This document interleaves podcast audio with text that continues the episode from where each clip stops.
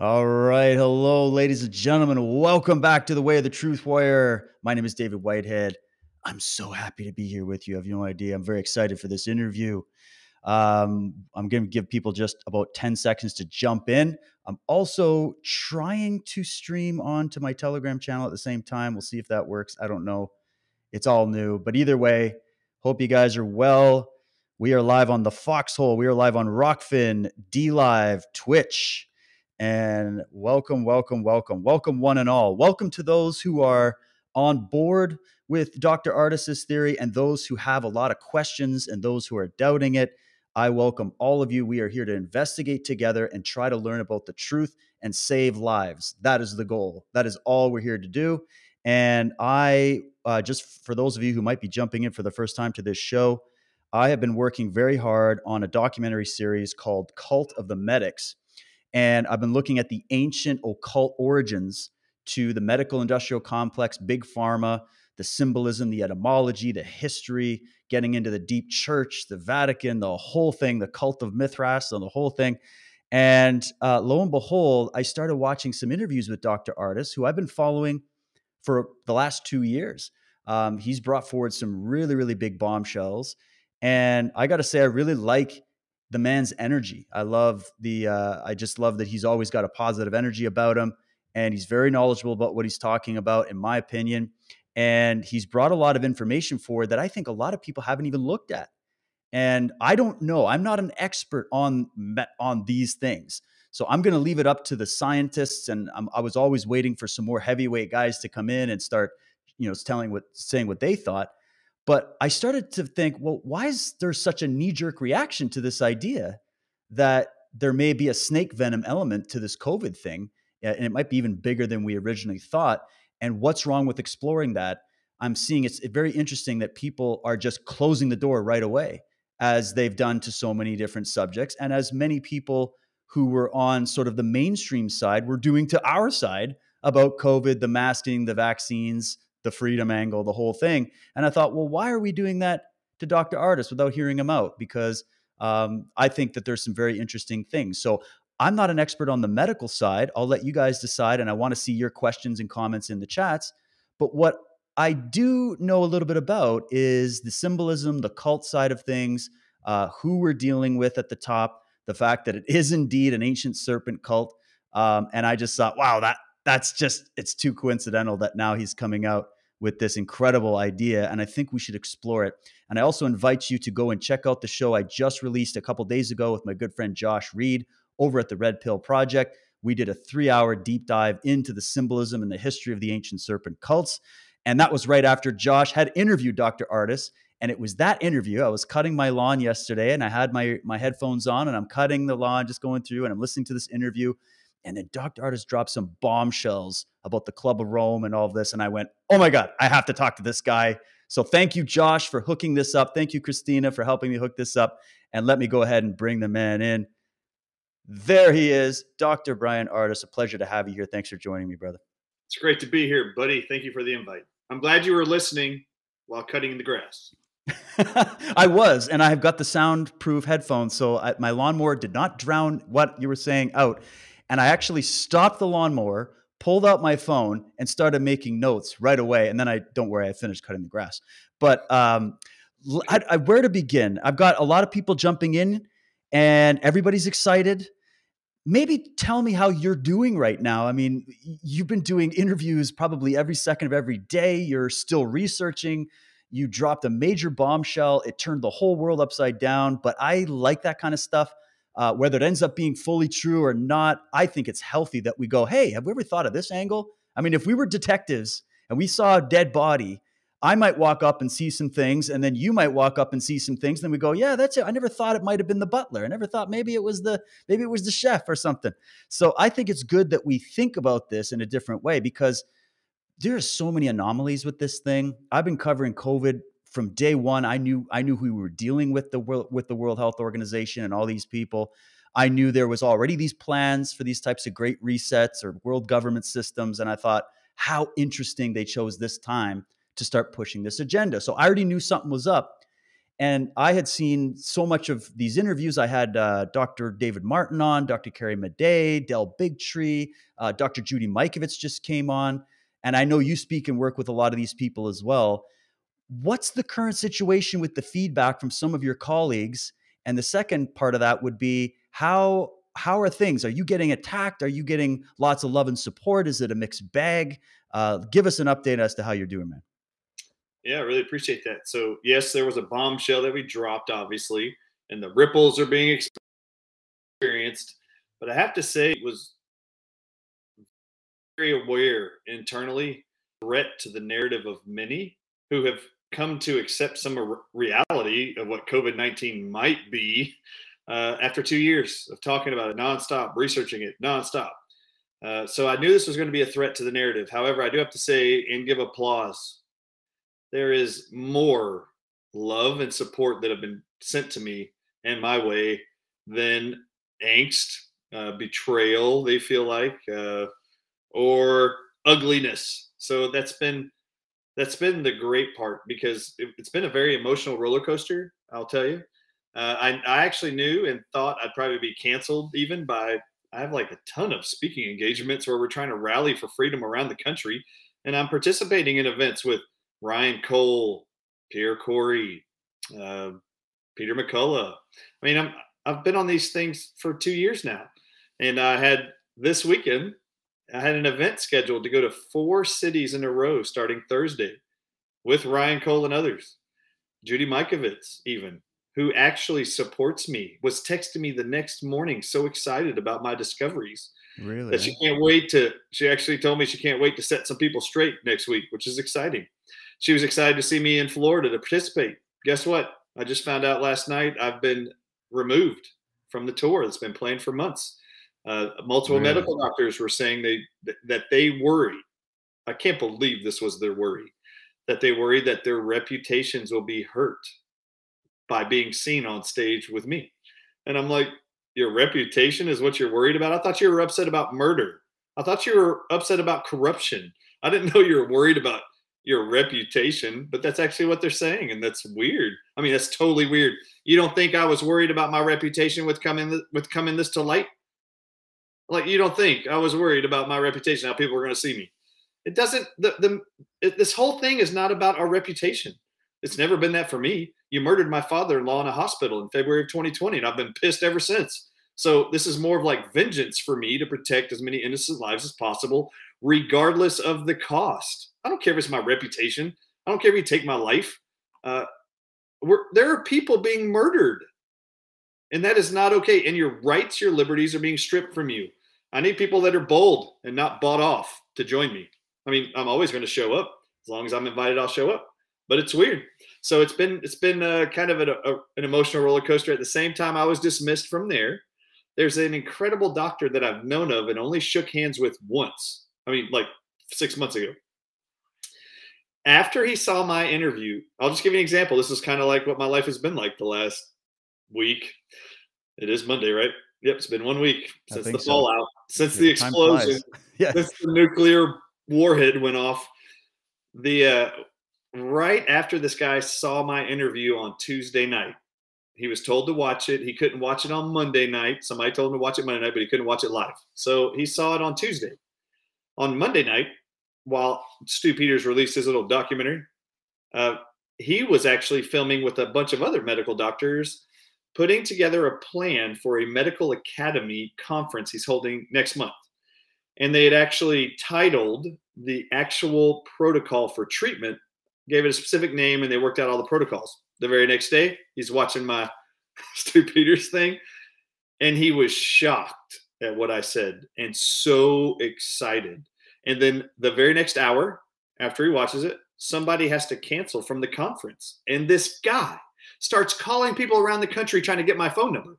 And he starts blowing up my phone where I'm like panicking on Tuesday from the reveal and the fallout, what's coming. I didn't know. It was pretty scary for me anyway. Uh, this guy, Dr. Rashid Buttar, if you know who he is, he, he calls yes, over and over and over and over. And I answer after all these interviews I was in. And I said, Hi, Dr. Buttar, how are you? And he goes, Oh my God, it's a God thing. And I said, What's the God thing? Somebody just dropped out of my conference and I need you to be there. Can you come on Memorial Day weekend? And I was like, Holy crap, for real? I thought I was going to be kicked out of everything. This is really how I thought. I was like, Oh my God, I was ready to be dismissed from everything. Thank God there's one guy who, who wants me. Anyway, that's how I felt. So, and so when I say it's a roller coaster, it's been a roller coaster. But Dr. Buttar goes, I, I have to share with you just how much of a God thing this is. When I watched your Stu Peters thing, I realized you were right about the venom. I didn't even know how right you were, but the night before, when your Stu Peters thing dropped, I was in a meeting with medical doctors that were going to be attending this conference, and they were outlining all the things they want to address with every new coming COVID variant because they know this isn't going away. And they had titled their protocol. After they got done reviewing all of it and coming to an agreement, they actually titled it Treating COVID 19 like an acute rattlesnake bite. No way. And this was before they all even knew about your whole thesis. Yeah, they, they had no idea. Uh, they had no idea. It was the night beat. That was the night the Stu Peters released. They were filming it, putting it together, getting ready to identify and put it all together in a PDF. And now they're going to present it at this conference. And the very next day, there's this guy going, uh, "Y'all are looking in the wrong place. The weapon is a venom, and y'all need to treat it like such." And it was just this really cool moment for me that he recognized the God timing uh, when it's been so weird to watch people worried about their reputation. It's this weird like dichotomy. I actually told a few people. I told Mike Adams, and I told Stu Peters, and I told my wife, and I told Dr. Richard Bartlett.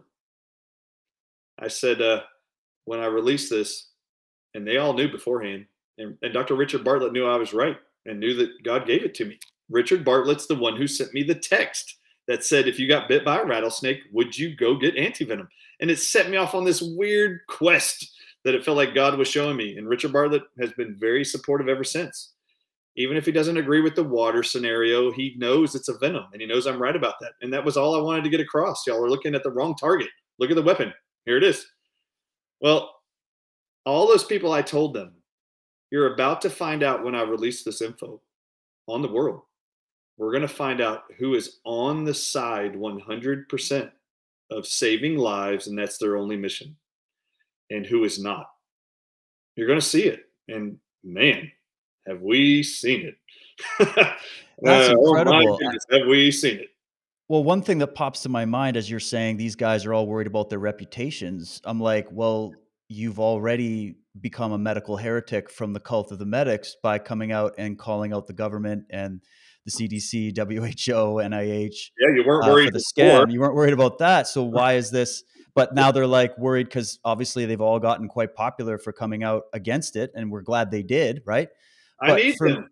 Still, yeah, we and there and what's interesting is what you're saying is that the protocols that they laid out, thinking it was a respiratory virus, and we can get into the nuts and bolts of it, but just the way I understand it, thinking that it was you know what they were told, that that actually also works for the snake venom angle. So you're not asking them to change really too much of their original protocol. You're saying Dr. Pierre Corey and all these guys were right, and Dr. Right. Zevzlenko and and many others.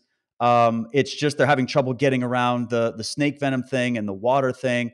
And I think that this is why I tell people don't even just watch the short documentary. Go watch the interviews because that's where you start to roll out a lot of this documentation and then the show I, the Mike Adams three chapters version. The three chapters. I agree. I There's agree. Three chapters, and I went through every document in chronological order as my narrative was being discovered. So the right. whole discovery is laid out in three and a half, four hours, divided in three chapters at Brighteon.tv. And medical doctors have called me and said, the Stu Peters thing was just sensationalized, too emotional for me, too theoretical.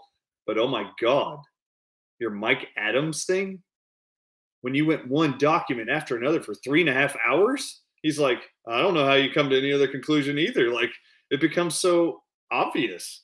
Uh, the obviousness is the weapon. It's not the delivery. It's the weapon, regardless of what the. Uh, I just have to say it. Whatever the, whatever the weapon delivery system is, I don't care if they put two snake venom peptides on a coronavirus and they called that gain of function and they released it into the wild, into the air, or if they just put the peptides of snake venom and other venoms in your water and you drink it. There is a way to get snake venom past your gastric juices and into your body. It's already proven. They know how to do it. They just had a huge worldwide announcement on Wednesday, two days after my release. A UK huge venom tech company, actually called Venom Tech, said they are now announcing to the world that That's they can incredible. make venom peptides wrapped in nanoparticles and be used in a water delivery system. Um, wow. Uh, uh, how, how about the God timing with that one?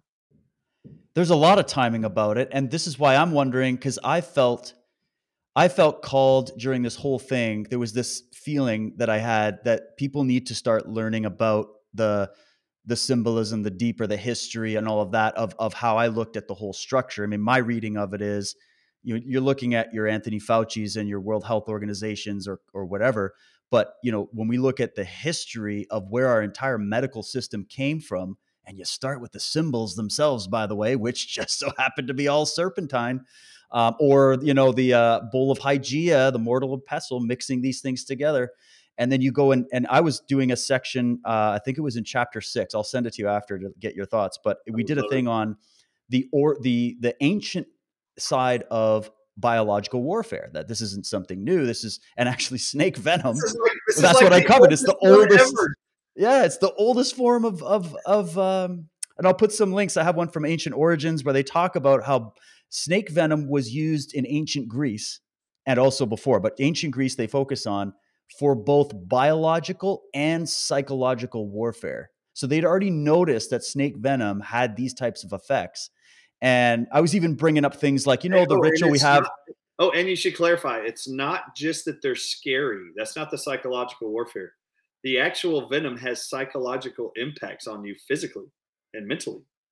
Right. Yes, and I would love you should talk whatever you want about that. I was just saying that, um, you know, even the, the ritual of cheersing somebody, or cheers, cheers. That, that's how that's how the kings would greet each other, and they would spill bits of each other's wine into each other's cups, so they know they're not getting poisoned by snake venom, because that was obviously a popular thing back in the day. You poison the king and take the throne, right? And um, and just you know, you just think about it, and the fact when you showed the Italy study, my mind went, okay, we can't just sit back and go, oh, it's just crazy. Oh, you got it right there. It's not just crazy if this exists. Have you had anybody? So this says toxin like peptides in plasma, urine, and feces samples of COVID 19 patients. And this is version two, peer reviewed. Two. Wow. So this just maybe you can explain just in detail for people that haven't seen this study.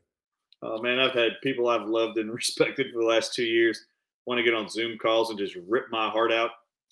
Literally cussing me out, chewing me out, and I and I'll let them do it. And I'll go like this: "Thank you," and I name them, and then I go next, "Thank you," and then I name them, and then I, I did. I thanked them all for everything they've ever done for the last two years to help me save lives. And then after they were done, like 20 people on the call, I'd go like this.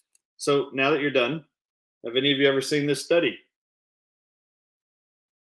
And I just held it there. And they all went like this. No, I've never seen that study. I said, and you were all just chewing me out like that? That's weird. Okay, so let me explain to you what's in this study. I'm going to read you the results off the front page of this Italy study that was peer reviewed and published October of 2021. And your audience should know that this is proof of what I'm talking about. And this this actual study, the samples and all the testing and the research was submitted for review by peer review to be published. All of it was submitted by June of 2020. So this isn't like post vaccine era. This is June 2020, before the vaccines ever came out. They took 20 COVID 19 patients who PCR tested positive for COVID 19 and had symptoms from multiple cities in Italy. And they took, as it says in the title, blood, urine, and poop from all of them. And then they took 10 people from multiple Italy cities and they did the same thing who did not test positive for SARS CoV 2 with the COVID 19 test, PCR and they looked at their blood, urine, and poop. Uh, and I'm going to read it to you. The results, and then I'm going to show you the results. Toxin like peptides, almost identical to toxic components of venoms from animals, like conotoxins, which are these venomous snails called conosnails in the ocean. Also, phospholipases, which is an enzyme that was originally ever discovered in king cobra venom phosphodiesterases, which is a substance in venom glands of snakes that actually splices open genetic material. Zinc metal protein kinases, also found in venom. Bradykinins were identified in the samples from all the COVID 19 patients and not one in the control groups. Now, I'm going to show you the list. Okay. Sure. This is the list. There's actually four pages of every animal toxin they found in the blood, urine, and poop samples. But I'm going to zoom in on some of these. You ready? So you can see it, especially the first page, because the scientists in January of 2020 and in April of 2020 in the French study, when they evaluated the spike protein of SARS CoV 2, they said it had two neurotoxins that were most identical. The spike protein's genetics was most identical to two neurotoxins found in the venom of the Chinese krait snake and the Chinese king cobra. That's what they said, not me. That's what they said. Now, hmm. imagine my surprise two weeks ago when I found this study. I want you to look at the number one listed the very first toxin found in the blood, poop, and urine of all the patients. This is the column of the animal's venom. Look. Mayan krait, banded krait. These are all venomous vipers. Chinese cobra, you see. Spitting cobra. How is spitting cobra inside of a COVID 19 patient? Coastal right. taipan. It goes better. Eastern brown snake. It keeps going, by the way. Let me just show your audience so they see them. It keeps going. Well, Brian, they went to a sushi restaurant and they ate some king cobra or something. They drank, they did the toast, they did the shots, the king cobra shots you do when you go to Vegas on those underground clubs or something. It must have Maybe been. that's what they did. Maybe. I mean, I, I mean, that, that is something the haters are going to have to come up with to apologize away that I was right. Okay, here we go. And I wasn't the only one that right. These researchers found it. Eastern brown snake was also found in these people. A water snake, a Jiraka, which is actually a viper. Some I don't even know ocellated saw-scaled viper venom, Korean slim. I don't even know what this is. Some snake, Chinese water moccasin, more king cobra at the bottom. And let me show you the weirdest one. Okay, just so you know, out of 36 animal venom toxins, they found 20 that came from venomous snakes. Okay. Only in the COVID 19 patients. None of these were in the negative COVID 19 patients. And that's important. Just just before, I just want to make sure we highlight that for people. So just basic. Okay, the study was one yeah. in the non-COVID patients. Okay, not a single. That's one. that's insane. Okay, now tell me how this got inside. How did this get end up inside of the poop, urine, and pee of COVID 19 patients. Read this one. Do you see that? Crown of Thorns starfish, California something. No, I read it. That's yeah. what it is. It's the crown starfish. of thorns starfish venom. How, how did that get in him? Crown of thorns? Get... Isn't that corona, the sun rays? I don't it sounds like Just it, right? Symbolically, sorry, that's how my mind works. Yeah, my issue is is uh, how did that starfish venom end up in COVID 19 patients on land? I'd like to know. And then how did they get the other 15 remaining ones are all California cone snail, cono snails, cat conus snails, yellow Pacific cone snails. These are all marine venomous snails who they have known since 1989 they can make in factories around the world and it's just as biologically dangerous and deadly as the real stuff. It's called conotoxin. It's more deadly than King Cobra venom. And they found 15 of them. Look at this.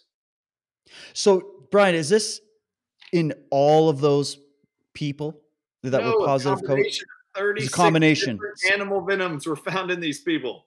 They're weaponizing wow. whatever the weapon, whatever the delivery system. It's either in water, air, or food. This is how they're poisoning all of us. They're using multiple venoms from snakes and poisonous venomous shellfish to poison you. And they're all neurotoxins that suppress nicotinic receptors in your brain to be able to control your diaphragm and you can't breathe like every COVID patient. And then their oxygen levels drop. That's what these poisons do, these venoms. That's what they all do. They're paralyzing their prey so they can eat them. That's what they do. They're doing so it the effects, the effects of getting bit or having this somehow put into you, this venom will mirror respiratory virus because it's really All of it's an neurotoxins, attack on the nervous the neuro yeah. all the neurotoxins cause respiratory paralysis. You can't. So when they put them on ventilators, yeah, that's just making it worse. That's why everybody's dying in the hospital. Well, and also the remdesivir connection. Maybe you can look, say something. they may need to go on a ventilator because they can't breathe. They're being paralyzed. Right? Right, They're right. being paralyzed. I, what was amazing was I needed to find out everything I could. I went through this in the Mike Adams interview. I said, "Imagine my shock. I just wanted to know: is it has it ever been reported that if people got venom in their mouth and spit it out, venom, right? You know, there's village people in India, medicine men and women. They actually, if their village people get bit by a snake or a, co- a cobra, they literally will cut it open and suck it out and then spit it out. Imagine my surprise that there are reports since 2011 where medicine village people will cut open the snake bite of cobra victims in their village, suck it out, spit it out, and they never got bit.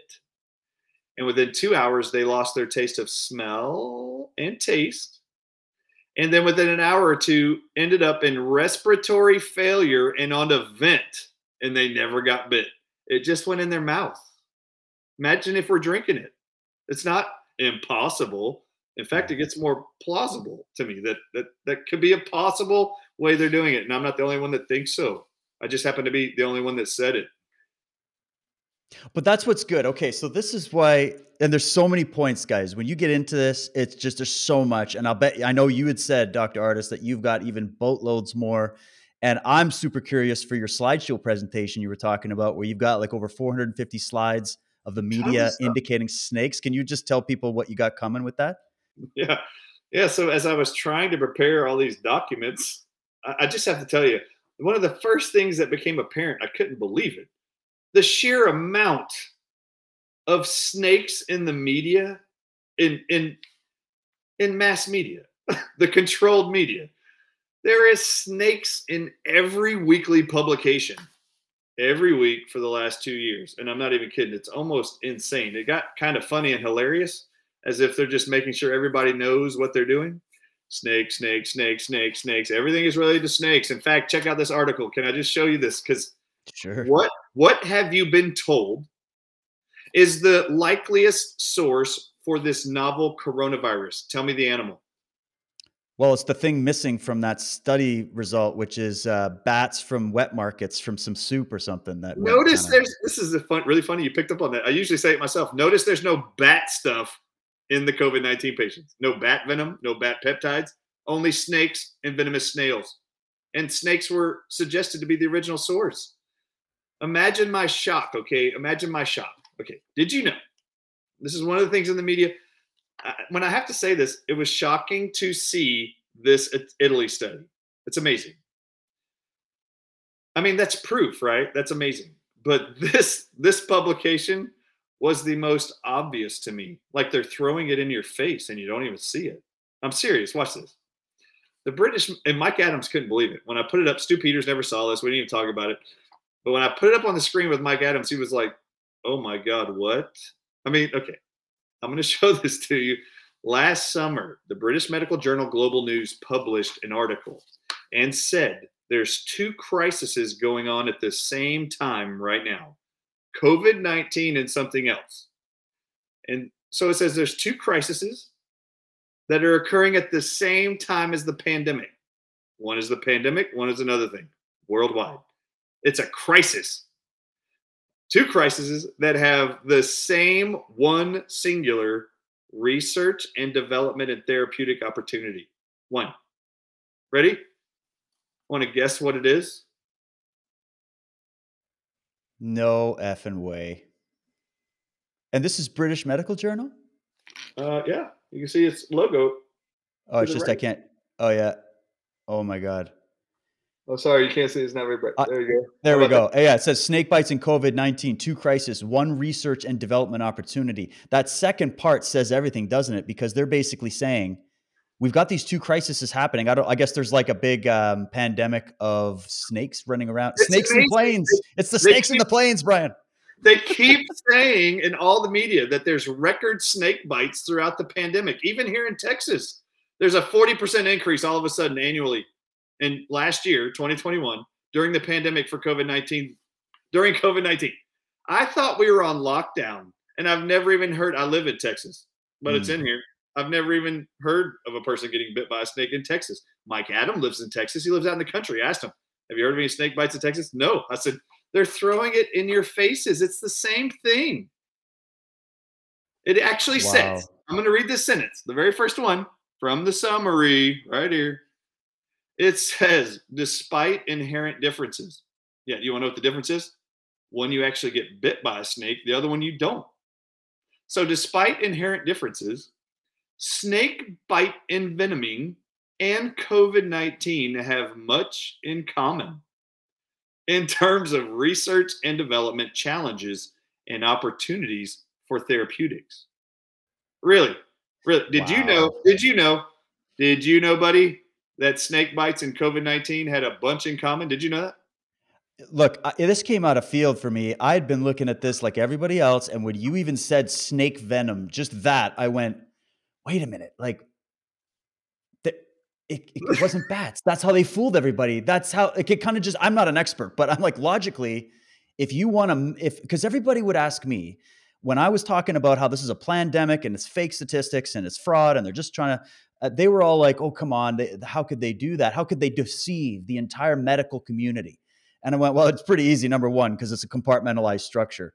But number two, one way would be to throw everybody off where they're thinking they're dealing with a respiratory virus that came from bats, but really it's a weaponized toxin coming from snake venom. So nobody knew what to look for. And now nobody, none of these doctors know how to treat. That's why they're all, I get nurses and doctors messaging me all the time. They're like, it's so bizarre. We didn't know how to treat. And it seemed like all of our treatments were making it worse and we didn't and and that's why a lot of these nurses started walking off the job because they were just like this is not we're not helping people we're killing people and one way to do that would be that you're not they don't know that they need to just treat snake venom if they knew to treat snake venom probably they wouldn't all, even had a pandemic all, yeah they all know in er centers around the world how to treat snake bites if they would have ever told you this was from snakes they would have known how to fix it and handle it so they had to fact check everyone away from these bat or sorry snake sources articles around the world that were flying even on CNN. CNN even published in January 2020 that snakes were the most likely source for the coronavirus outbreak. In fact, they even said in the article, it's more most likely two snakes, the Chinese krait and the Chinese king cobra. Isn't that funny? CNN said it, and so then they they, uh, they said those snakes, those particular ones. Yeah, they actually listed in CNN Health in January of 2020. And then these fact checkers come in and start spinning it off. No, don't look at snakes. No, look at bats. In fact, there was this one article from a from a magazine. You can look it up. It's called SciTech Daily. They actually were calling corona snake pneumonia because of the sources of snake being found. And then this one article goes, no, no, at the same time, right? Like the next day, no, comma, snakes are not the source of COVID 19. And in the article, it actually reads all the research that's being done on it. And it actually says in the article, it is for sure the source is not bats, it's snakes. But the title reads, no, this is just the way that the media was trying to deflect people away without thinking they would look in the actual articles. Well, if you read the articles, it actually told you the same thing. I have all of those slides. I have over 500 now that line up all the chronological. I'm not kidding. It goes wow. January, February, March, April, May, 20, all through 2020 till now. All the snake stuff related to COVID. Every single week, just about, there's references to snake snake venoms, anti-venom being a cure for COVID-19. I'm not kidding. Like it's in every week and in every medical publication, and no one was seeing it. Like it was hidden in plain sight. Like for real. Like when I've woke up sometimes and I'm actually on the floor looking for my glasses, and then I realize I'm wearing them you know, it, it's right in my face, and I didn't even see it. I had no idea. Wow. And just kind of from my take on how I think this is, I think these people at the top, okay, not everybody at the lower level of this totem pole, but the people at the top, I believe them to be very, very deeply involved in the world of the occult. And they have their own sort of religion and their own way of looking at things. I don't think the Vatican is anything close to what people think it is.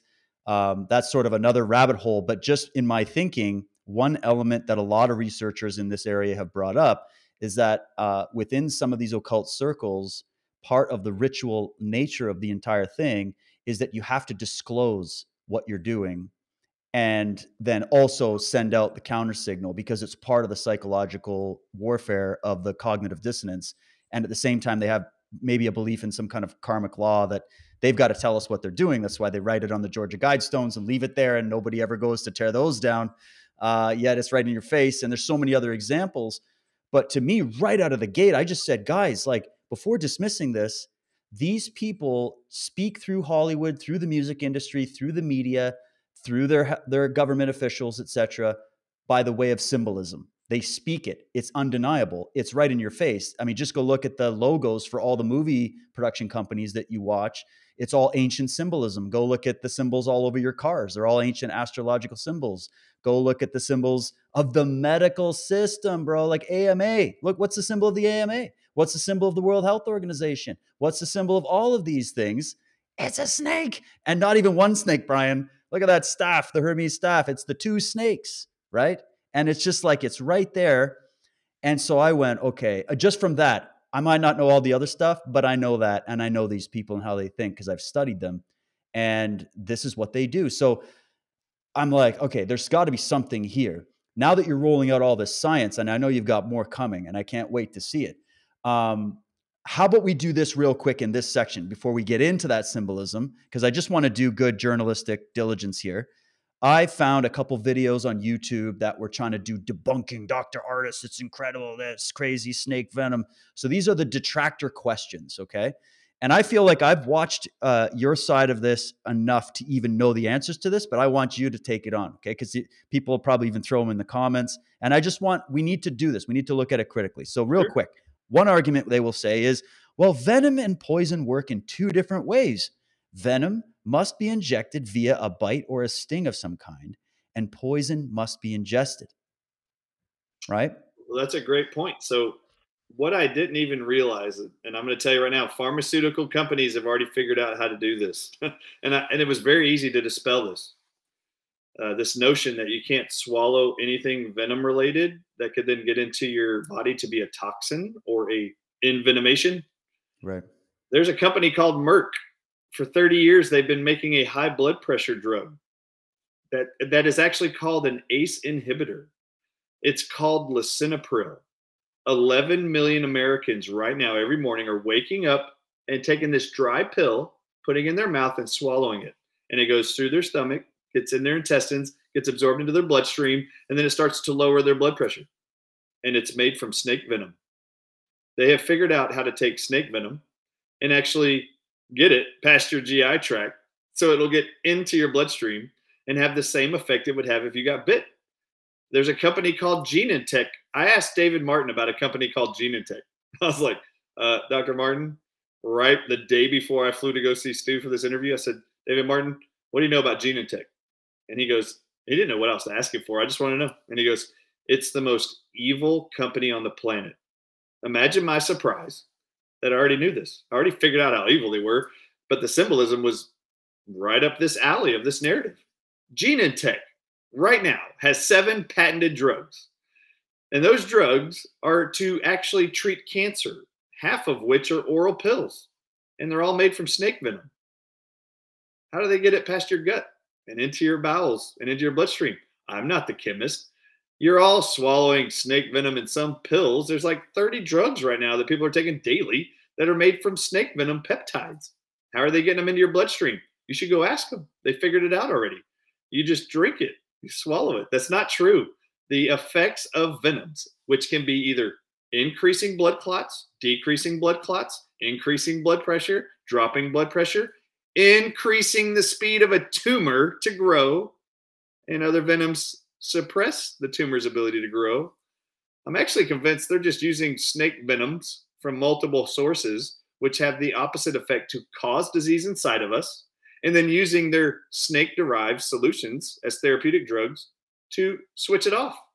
I think they're manipulating wow. a lot of our systems just using snake venoms. You can either swallow them, inject them, th- this notion that you can't swallow snake venom and get it into your body is is totally is totally false. Yeah, because people are thinking about it on the basic level of Well, I saw Steve Irwin Look, somebody take some actually, snake venom and put it on my on his tongue, and he was fine. And Yeah. I'm like, yeah, but we're dealing with experienced apothecaries. Go look Oh. up that term. These Oh. people know how to target things like you wouldn't believe, and they've known it since the Middle Ages, bro. Yeah, just know there's that company called Venom Tech that just announced they just announced on Wednesday, two days after my reveal, that they now mass manufacture snake venom peptides and they have nanotechnology that allows it to be delivered through water when you drink it and drug companies can use it. It'll go right past your gut and get these snake venom peptides into your bloodstream. Don't ask me how they do it. I'm a chiropractor. Go ask the chemist. They have figured out how to do it and then they tell you in the media, we can do it. Really? Well, all of you on YouTube who are like watching a cobra get milked in a cup and then the guy's drinking it and he's like, I'm fine. Did you watch how long he was fine for? I mean, I don't know. Did, did, did you follow him for the next like 48 hours? I don't know. But and that snake venom wasn't processed at all. It wasn't with all the things that they do with the nanotech did and the, all the other things. listen, yeah. Listen, for decades, they have actually been taking snake venom mRNA, wrapping it in nanoparticle hydrogel, and then sticking what are called dynabeads to it that are super magnets that allow it to get through your gut barrier and into all of your tissues. And they've been doing it for years. And it actually explains the magnetism you saw. Remember that crazy thing? Right, all those people, they're sticking stuff to them. Yeah. yeah, they were all trying to figure out where that came from. It only came from one place. The people that made these shots, Drew Weissman and Cataline Carrico at the University of Pennsylvania, have been using a technology in their snake venom gene editing research that's been funded by Anthony Fauci for since 2009. They've been using this substance called dynabeads with these snake venom components in their research to do gene therapy. And dynabeads are made by a company called Thermo Fisher Scientific. It's so weird to me that no one else in the world figured this out. All you had to do was look at the people who made this stuff. If you anyone would have looked at Drew Weissman and Catalina Carrico and typed in magnets, and those two guys who are credited with these shots, who everybody's like, where is this magnetism coming from? In their 2009 studies, in 2011 and 12, they were using dynabeads. They're called super magnets. It explains where it came Wow. from. And these scientists, these researchers, have been using snake venom. They use this substance called snake venom phosphodiesterase to cleave your genes, to get mRNA inside your DNA and make a new hybrid genetic code. They use snake venom to do that. I show you all the research. and and uh, that's the thing. I I believe you, man. I I, I would It's not put anything past these people. And after the conversations I've had with people like Dr. Mikovits, who spoke about the gain of function process and what her work was, and then David Martin with his thing with the patents and and all of that. Um, and Look Fauci. I mean, Fauci kind of looks like a snake, to be honest with you. and I'll just tell you, I know I'm not right about everything. It's so exciting to go like this. Y'all are looking at the wrong thing, go look at Venom. And then I get this barrage of some people that are just pissed at me, like, what the hell's wrong with you? And then the same time, I couldn't believe that Dr. Judy Mikovits was texting me the first morning after the Stu Peters thing came up. And she goes, Dr. Artis, the next time we're on stage together, I've already got slides prepared. We're going to back you up. And I was like, what? well, that's great. Wow. Okay, good. And the truth is, I already told Judy in private at an event uh, in San Antonio. I said, I need to talk to you about something at the beginning of January. I said, there's something I need to ask you.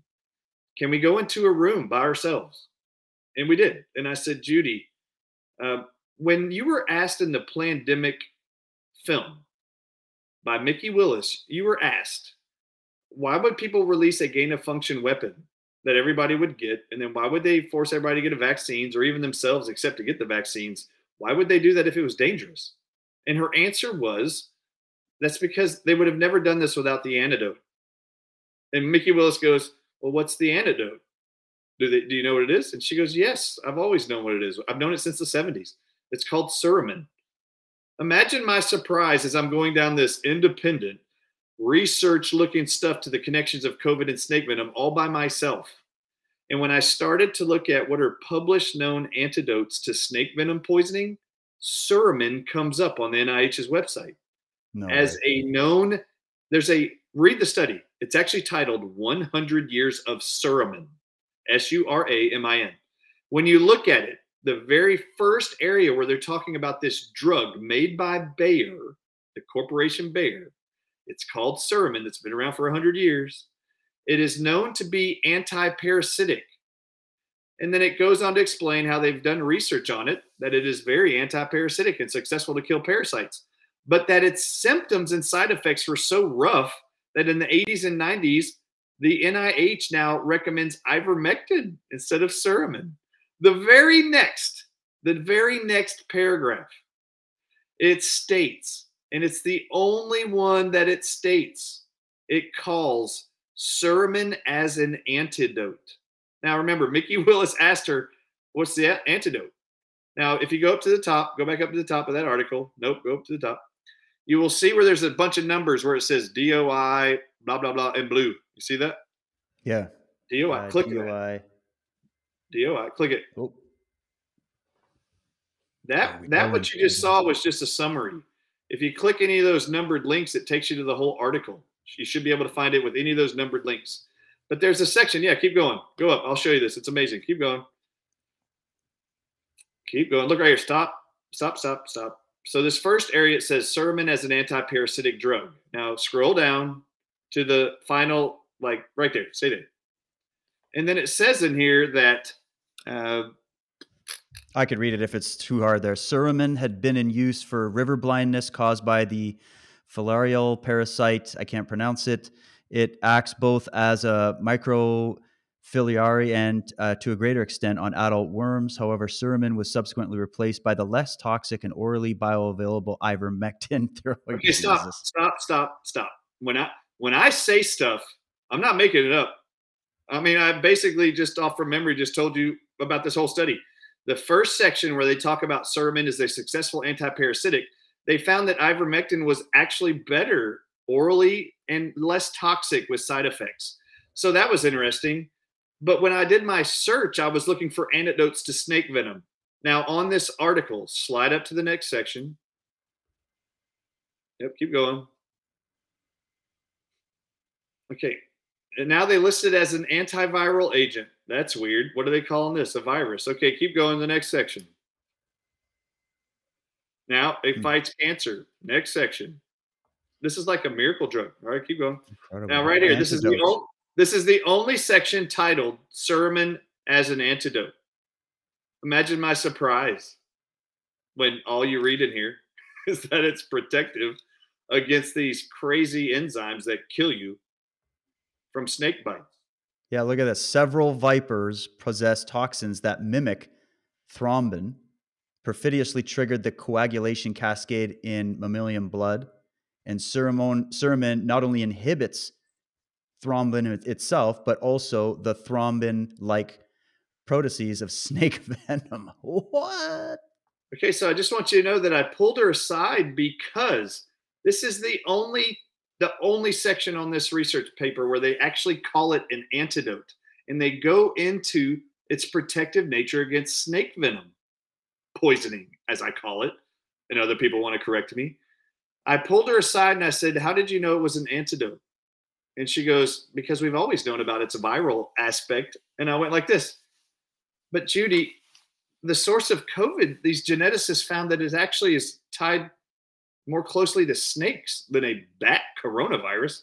I said, and on and on the research papers of suramin, it says that suramin is an antidote to almost all of the toxic effects of snake venom. I said, Do you know anything about the snake venom suramin connection? Because I've never heard another human on the planet even say suramin, and you knew it. And she said, No, I don't know anything about the venom. Now, the truth is, she really does. And she's got a whole bunch of slides that the tour I just was kicked off of because some people were worried about their reputation. Judy Mikovits is going there and she's about to put up the slides where she did gain of function testing with viruses and used snake venom to do it. She's going to wow, show y'all. That's awesome. from the 70s and 80s. And now, and it's very interesting. I'm like, oh my God, you it's so funny that you medical doctors are going to get pissed at me. But but Judy, I think Judy was prepared because I've seen her twice since then, and she's like, "I owe you those sermon papers. I, have been digging them up and getting them since the 70s and 80s." And I was like, "That's great."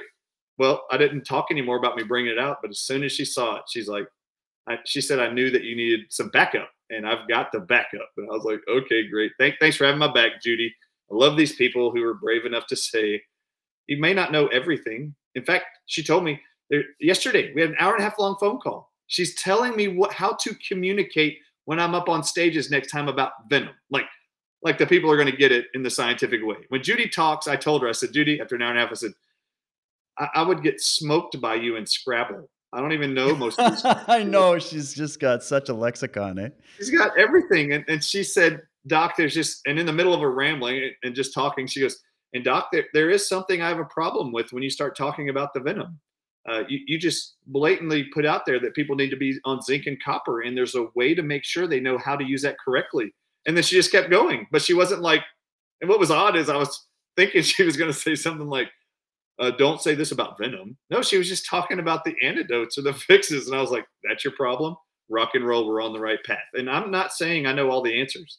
I'm saying I need people to plug in the holes. I need the snake venom experts to come out and finally go, come out from behind their non-disclosure agreements, you guys have no idea how massive. I have confirmation that the snake venom research and drug manufacturing from snake venoms is bigger and more powerful than the pharmaceutical industry. They are massive. I mean, they are massive. And every snake venom expert that they have isolating snake venom peptides to try to make drug therapies and whatever, blah, blah, they're underneath non disclosure agreements. I promise you, all the snake venom experts in the world who are threatened by their loss of work in the future haven't come out during COVID and went like this. I'm really sorry, but it's not a virus that's killing y'all. It's snake venom. We figured out how to weaponize snake venom. And uh, I'm not the only one that knows. Um, and I'm not well, that's incredible, uh, man. And they should, guys. We could save lives. Like, for, forget about reputations. Who cares? And even if some of it's wrong, who cares? We're trying to find the truth here. Can you guys grow up and grow a spine? The one reason I love that it's you, Doctor Artist, and I'm going to say this is um, in one of the books that I well, first of all, everybody needs to go catch up on some Eustace Mullins and read Murder by Injection and learn the history of the American Medical Association. And then we also got to check out a book by Dr. Robert Mendelsohn. He was the one that first woke me up to how much pharma is actually a cult. He calls it a cult himself. Um, and the medical heretic thing, a lot of doctors, I mean, well, doctors are trained by the pharmaceutical industry. They're trained in these universities, and there's a whole there's a whole doctrine, doctrine that they are given, and uh, they are very much in the box. Even these doctors that are coming out and have seen that the COVID stuff the government was doing was a lie. So that keeps them in the box. So sometimes when you're in the box so much, you can't see out of it, even if you are well meaning and you've got some great points to make and you've done a great service. This is not to insult any doctors out there. But come on, guys. You guys are all in the same club. You're trained the same way. And if you have everybody trained the same way, you're all going to see the same results. It's a bias that's built into science, which shouldn't be there. Um, and one of the biggest complaints from all these doctors that I've spoken to has been the fact that when they're saying trust the science, nobody's even doing science because they won't even hear their critiques out, like a Dr. Robert Malone or a Peter McCullough, who come from within their own system. So, in a, it's actually a to me, I like the fact that it's someone that comes from outside of that system. Because one of the one of the critiques would be, oh well, Dr. Ardis is a chiropractor. Well, I love chiropractors. I, have known many. I've spoken to many. They're the smartest. Pe- some of the smartest people I've met. They know way more about the physiology of the body than doctors do. And uh, I've seen miracles happen. They've helped me with my scoliosis, my dot, my kids, and everything. And um, and so I went. Well, this is somebody coming from outside of the cult that's going to have what a fresh perspective on the matter. That it would take someone like you to say, "Hey guys, have we ever thought about snakes?" And then let everybody freak out. But eventually, these guys are going to have to sort of deprogram themselves to come back to. And I'm just talking about just to even consider it. Like, I think we've got enough evidence here to at least establish some reasonable doubt in the fact that it's not snake venom. You know what I mean? Oh, yeah, for sure. Yep. So I, I, actually have thought many times that uh, there's no way I probably would have come to this conclusion if I wasn't a chiropractor. Like, thank God I wasn't in a medical school for four years and then went to some specialty school for four years, which is what I was planning on doing, except I didn't. And I've learned a lot since then. So let me uh, read something to you I thought was awesome. Okay. Sure. All right. So I just want you to know this is the chiropractor getting a text like an hour ago before I got on the show. Ready? I get off a show and this is what I see. I just want you to know that this is what some people in our movement are saying. She calls herself Dr. Obvious and it got forwarded to me. She didn't send it to me. People found it and then sent it to me as she was posting it. Dr. Obvious said, the one most important statement that has been said for a long time, semicolon, all in caps. Brian Ardis broke the spell of vaccines are good, in quotation marks. I have a brother who lives in Alberta, and every Saturday he goes downtown in Fort McMurray to walk in the trenches, as he calls it. He told me that people come up to him and told him that there's snake venom in these shots. This is before what I said. My brother was very happy that there was more than him that knew of one of the poisons that are in these death shots. This will help break the spell for people not to go blindly in that lineup for the next death shot. If you're fighting a war, why would you fight for the other side? All those people doing this research to disprove Dr. Brian Ardis are working for the enemy. The companies who make these deadly injections are the ones who have to prove to us what is in those shots. You never show your hand in a poker game.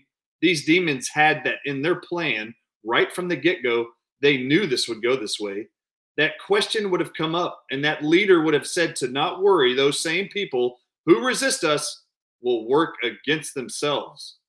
There are many ways to poison people, not just the water. And then she says this you can make snake venom as an aerosol, put it in a can, or have it sprayed from a plane. There's many ways.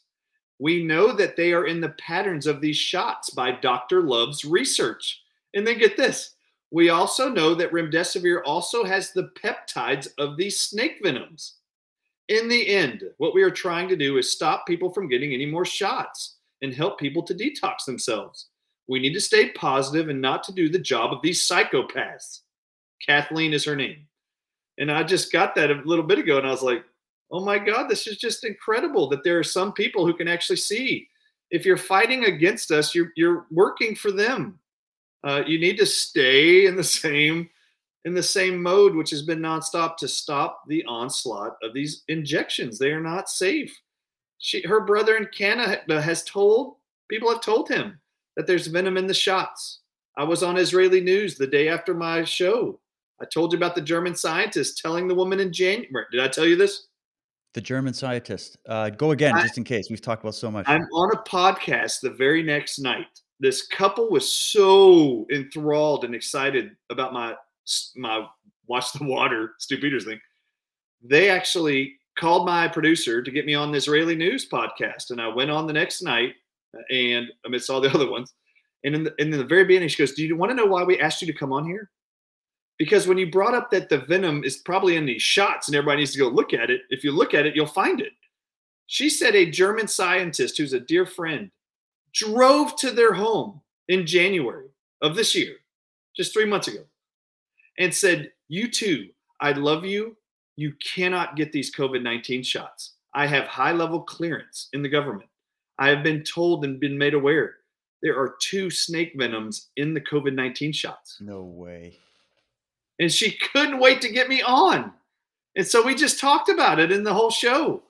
And then it, wow. yeah, it, it, was pretty phenomenal. So it's been it's it's weird to see this. They're excited that somebody who's got any presence at all in the media, who's been fighting for life and humanity, has had the gall and then the inspiration that was given to him to go look at this and figured it out because other people have been whispering their worries and I didn't know that they existed. I thought I was alone on an island, only to find out the day I flew to see Stu Peters, I was printing out some articles from my email and found that someone had posted last summer in a group text. I never even saw it.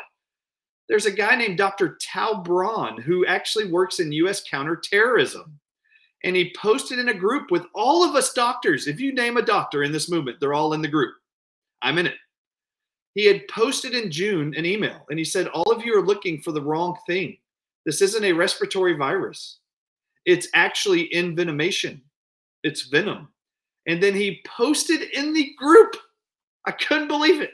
He posted in the group a letter he sent to the FBI dated 6 22 21.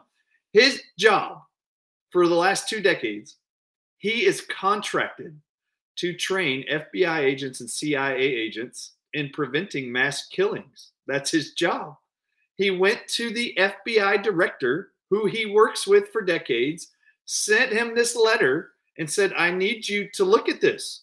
This is not a respiratory virus, it is envenomation.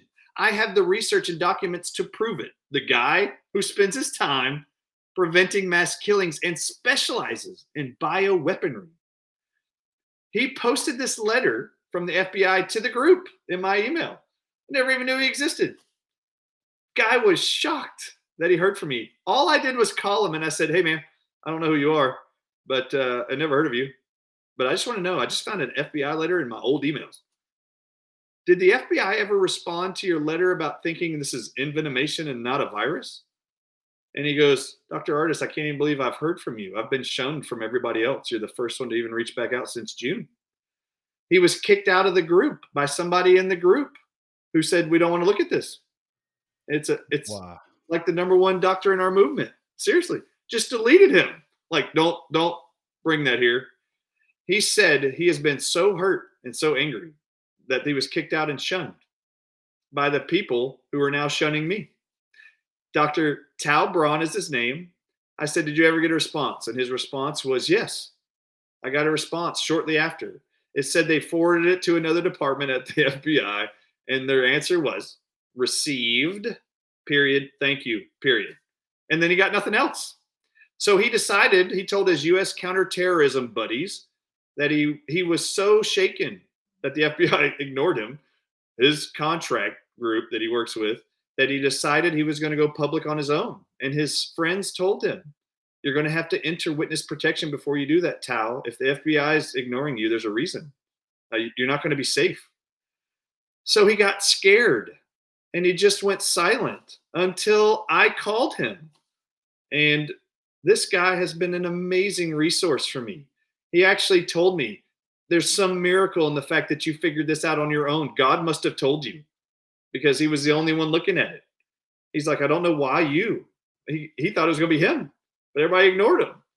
And I and I actually told him, I said, I think maybe God knew that I was being trusted by enough people and I was articulating in a way to enough people that I was earning their trust to then him go like this. Now go and tell the world. Like maybe some will listen and not all will shun you. And that's really been what's happened. But he told me he goes, This is a God thing because what I've been most concerned about is the mRNA vaccines, which are snake venom, he said. They are. They're envenomating everyone around the world. Five billion people have snake venom inside of them right now. This is what he said. He goes, and the next thing they're going to do, he said this in my in a text. You should interview him and talk to him. He goes, Please, I'll do it. He goes, I can go online right now. This is I could not believe it because I never thought of this. He goes, Dr. Ardis, I can go on the online right now and I can buy aerosolized king cobra venom that I can just spray in a can. And this is what's going to happen next. What people don't understand is they have venom being produced in their body. They're calling it a spike protein. You're actually creating snake venom in every cell of your body, and it's ripping throughout your body. And then what they're going to do is they're going to take these aerosolized versions of cobra venom, which this other doctor, obvious named Kathleen, I just read the thing. She just said they can drop venom from the air from an airplane or in a spray can. I don't know how she knows that. I only I've only heard this from this other guy. He said the killing and the die off for the vaccinated hasn't even started yet. What's going to happen is they're going to start going into subway trains and airplanes and they're going to start spraying king cobra venom. And when you inhale it and you already have venom in your body, you know this thing you keep keep hearing about called antibody dependent enhancement? Yeah he said what's going to happen he said i can already show you and prove it to you they're going to weaponize aerosolized venom and when they spray it in the air and the vaccinated only breathe it in it's going to have a reaction with the other venoms in their body and it's going to start turning their lungs into cartilage called fibrosis and they're going to die. This is how they're going to do it. They're going to weaponize aerosolized cobra venom and other viper venom and they're just going to spray it in subways and in hotels and motels and airplanes and this is how they're going to kill them. All of them that have gotten the shots are going to die from lung tissue fibrosis. If it's cartilage, you can't breathe, you die. You, you have to have lung transplants to survive it. And he said this is how the killing field is going to start. So, in his mind, he believes that God gave it to me in preparation to protect those who have already been envenomated with the shots. If you can't tell how just just how monumentally heavy this is to me, it's equally as heavy to him, except he's been furious for like eight months because no one would talk to him and they just dismissed him. And anyway, it's very scary. The fact, the, the real reason why I pushed this out and nobody who told me they could get them for me, I wanted the shots tested. I wanted remdesivir tested for these snake venom peptides. I think they're in there. Look at the side effects. They're all snake envenomation, all of them from the side effects of the shots. It's in there. And have you had other doctors contact? You must have had other doctors and nurses contacting you saying, "Oh my God, this makes sense." Have you had that? Yes, tons of them. I, I get more of that. Oh my God, we knew. This answers all the questions about the actual side effects. Uh, you know, I'm most shocked by. I haven't heard from Dr. Ryan Cole. I said this is going to actually solve the riddle of every slide he's ever looked at under a microscope and went like this. I've never seen a virus do this before. We're seeing massive amounts of metastatic cancer there's what's called nerve growth factor that's actually created by king cobra venom. It was discovered in 1956. That person that found it, his name is Stanley Cohen. He won a Nobel Prize for discovering this nerve growth factor in snake venom that can actually cause like the acceleration of nerve cancers cells. He won a Nobel Prize for this. He also started a company in 1976 Guess what it's called? Genentech. And Genentech specializes in mm. making venomized medicines for cancer. And that's the one, just so people can connect it. That's the company that you mentioned earlier that Dr. David Martin said was the most evil company in the world. He said it's the most evil company in the world. You can look them up. Their actual website, I don't know how they afford it. I, I guess I know how they afforded it. It's gene.com. I mean, how many four letter real word dot coms are there? G E N E dot com. That's Genentech. And they have a direct connection. They're partners with the Wellcome Trust Fund of the World Economic Forum. They're actually no they're actually business partners with Gilead Sciences that makes remdesivir. Yeah, it's disgusting. Here these bastards are. Health inequities are the symptoms. Racism is a disease. And of course, they've got all the woke stuff right all over their page. Eh? Look at all this. All over it. Health yeah. equity and diversity in STEM innovation, making the community an integral partner in research. Oh my God. and what's and what's amazing is Genentech, who has a business relationship with Gilead Sciences, who makes remdesivir, the Wellcome Trust Fund. If you don't know what that is, I find it amazing that last year, on the same exact day, the Wellcome Trust Fund invited both Genentech and Gilead Sciences into the Wellcome Trust Fund, which is amazing. Yeah, and they're the actually Roche group. The Roche group. Just go get into that. That's another rabbit hole there. That's why I called David Martin before I yeah. flew. I said, David Martin, on your list of people that need to be held accountable and prosecuted, you actually list a guy from Holland de Roche, and his name is Andre Hoffman. And you said he's the vice chairman of Roche. And I said, in my head, I was like, why are you picking the vice chairman? Why aren't you picking the chairman? it was just a weird thought. So I just called him on my phone. I was like, David Martin, um, you have on your list. He was driving. He's like, hi, Doc. I said, uh, what's this? What's this Andre Hoffman guy with Holland Roche? You have on your list of suspects that need to be prosecuted. Why don't you have the chairman of that company? And he goes, oh, Doc, good question. Uh, Andre Hoffman or on on Andrew Hoffman, whatever his name is He's the vice chairman of Roche, but he is the financier for the entire pandemic. He runs all the money of the pandemic. And I was like, oh, okay, I have a question though about him. And he goes, what's that? And I said, this is how it came up. I said, it says here that he's on the governing board of a company called Genentech. And he goes, most evil company in the world. And I said, okay, great. It also says that he's a member of the Club of Rome.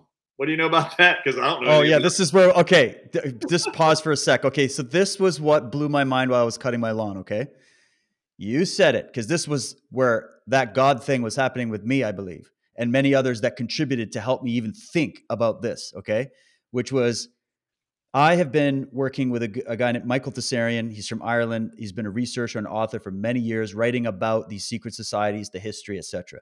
He told me in an interview in 2019, before the pandemic, we start we did an interview on like secret societies and the Vatican and all these papal orders and equestrian orders and whatnot. And he told me as soon as he saw the talk about the pandemic, he goes, Yeah, well, World Health Organization, Bill Gates, everybody knows about these people. He goes, How about the Club of Rome? You ever heard of these guys? And then he pointed me back. Right. Well, not a lot of people have. And uh, they're not located in Rome, by the way. It's just part of their, they're hinting at what cult they're from. I'll tell you in a sec. Well, you already know, but. Um, and so then he goes, All right, so Club of Rome. Do you remember Dr. John Coleman, the guy that wrote the book, The Committee of 300? He came out and I feature this in chapter one of Cult of the Medics, a little bit of a speech that he gave in like 1994 or something. And he was a this guy was a literal de- like a detective, an insider. He found out basically a lot of inside information about where the sustainable development, uh, global uh, climate crisis stuff was going to go, and that it was all done through this book that was called Population Growth that was fa- financed by the Club of Rome. And if you go to the Club of Rome website, it's nothing but it sounds exactly like Klaus Schwab's Great Reset. And what Michael Tsarion had said, he goes, Well, the Club of Rome was founded and built by the Knights of Malta, which just so happened to be listed as the military, to this day, they're the military order of the Vatican on their own site. What is the symbol of the Knights of Malta, do you ask? Well, it's the Amalfi cross, which is the same cross you're going to see all over the medical symbolism. They run, they are the progenitors of the medical industrial complex and the pharmaceutical industry. They absorbed the wealth of the Templars, and many of the Templars, after the church uh, banned them and did all that stuff, um, they were kicked out of numerous countries. They were basically an, a medieval spy network, and they found they they acquired so much wealth, Brian, so much wealth that it would blow everybody's mind. These Amalfi merchants and all these people. I don't want to do the whole history, but I want to tell you that when this is what started triggering me while you started talking about David Martin saying, "Oh, you've heard of the Club of Rome?" Okay, that's my segue. Can you tell the story of what David Martin said about it? Because that blew my mind. Yeah, David Martin goes on to tell. I said, "Do you know about the Club of Rome? What is this thing?" I never even saw it till I just looked up Andrew Hoffman's name, and it just has at the bottom he's a member of the Club of Rome because I've actually said for months, I believe this entire pandemic, all roads lead to Rome. I've just said it. Yeah. Now, David Martin corrects me when I said, I'm interested about this Club of Rome thing. He goes, Well, what do you know about it? And I said, Well, I've actually said many times, I believe the pandemic, all roads lead to Rome. And he goes like this. Well, Dr. Ars, it's not a, it's not physically in Rome. It's just a idea of Rome, the Club of Rome. He goes, uh, they're all around the world. It's usually the top 100. It's usually like 100 members of the wealthiest people. And he goes, I can tell you all about it because I was invited to be a member years ago. He said, and I can tell you about the founders. The original founders were the one that invited me. He goes, but they had this weird, they worshiped this weird ancient pagan mystery, mysticism like religion that I couldn't get into.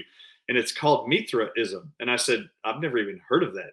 And he goes, he goes, Yeah, we'll go check it out. They worship this pagan ancient religion that's like really the basis for all Greek mythology, Christianity, all kinds of crap. And I was like, What? And while he's talking and he's and he's just yapping, I just typed in what is Mithraism? And it brings up Wikipedia, and I'm not kidding. All in my brain that I never told David Martin was there's always this connection to snakes. So I don't know anything about Mithraism, but I pull up the Wikipedia page and I'm scrolling and scrolling and scrolling and then it gets to a list of constellations built into this religion. And and I just wanted to know, is there any that have a snake name? Well, they have the Hydra and the serpents and the Dracos constellation. You would know more than me. I don't know anything about it. All I did was go like this. That's weird. I want to pick the Dracos one.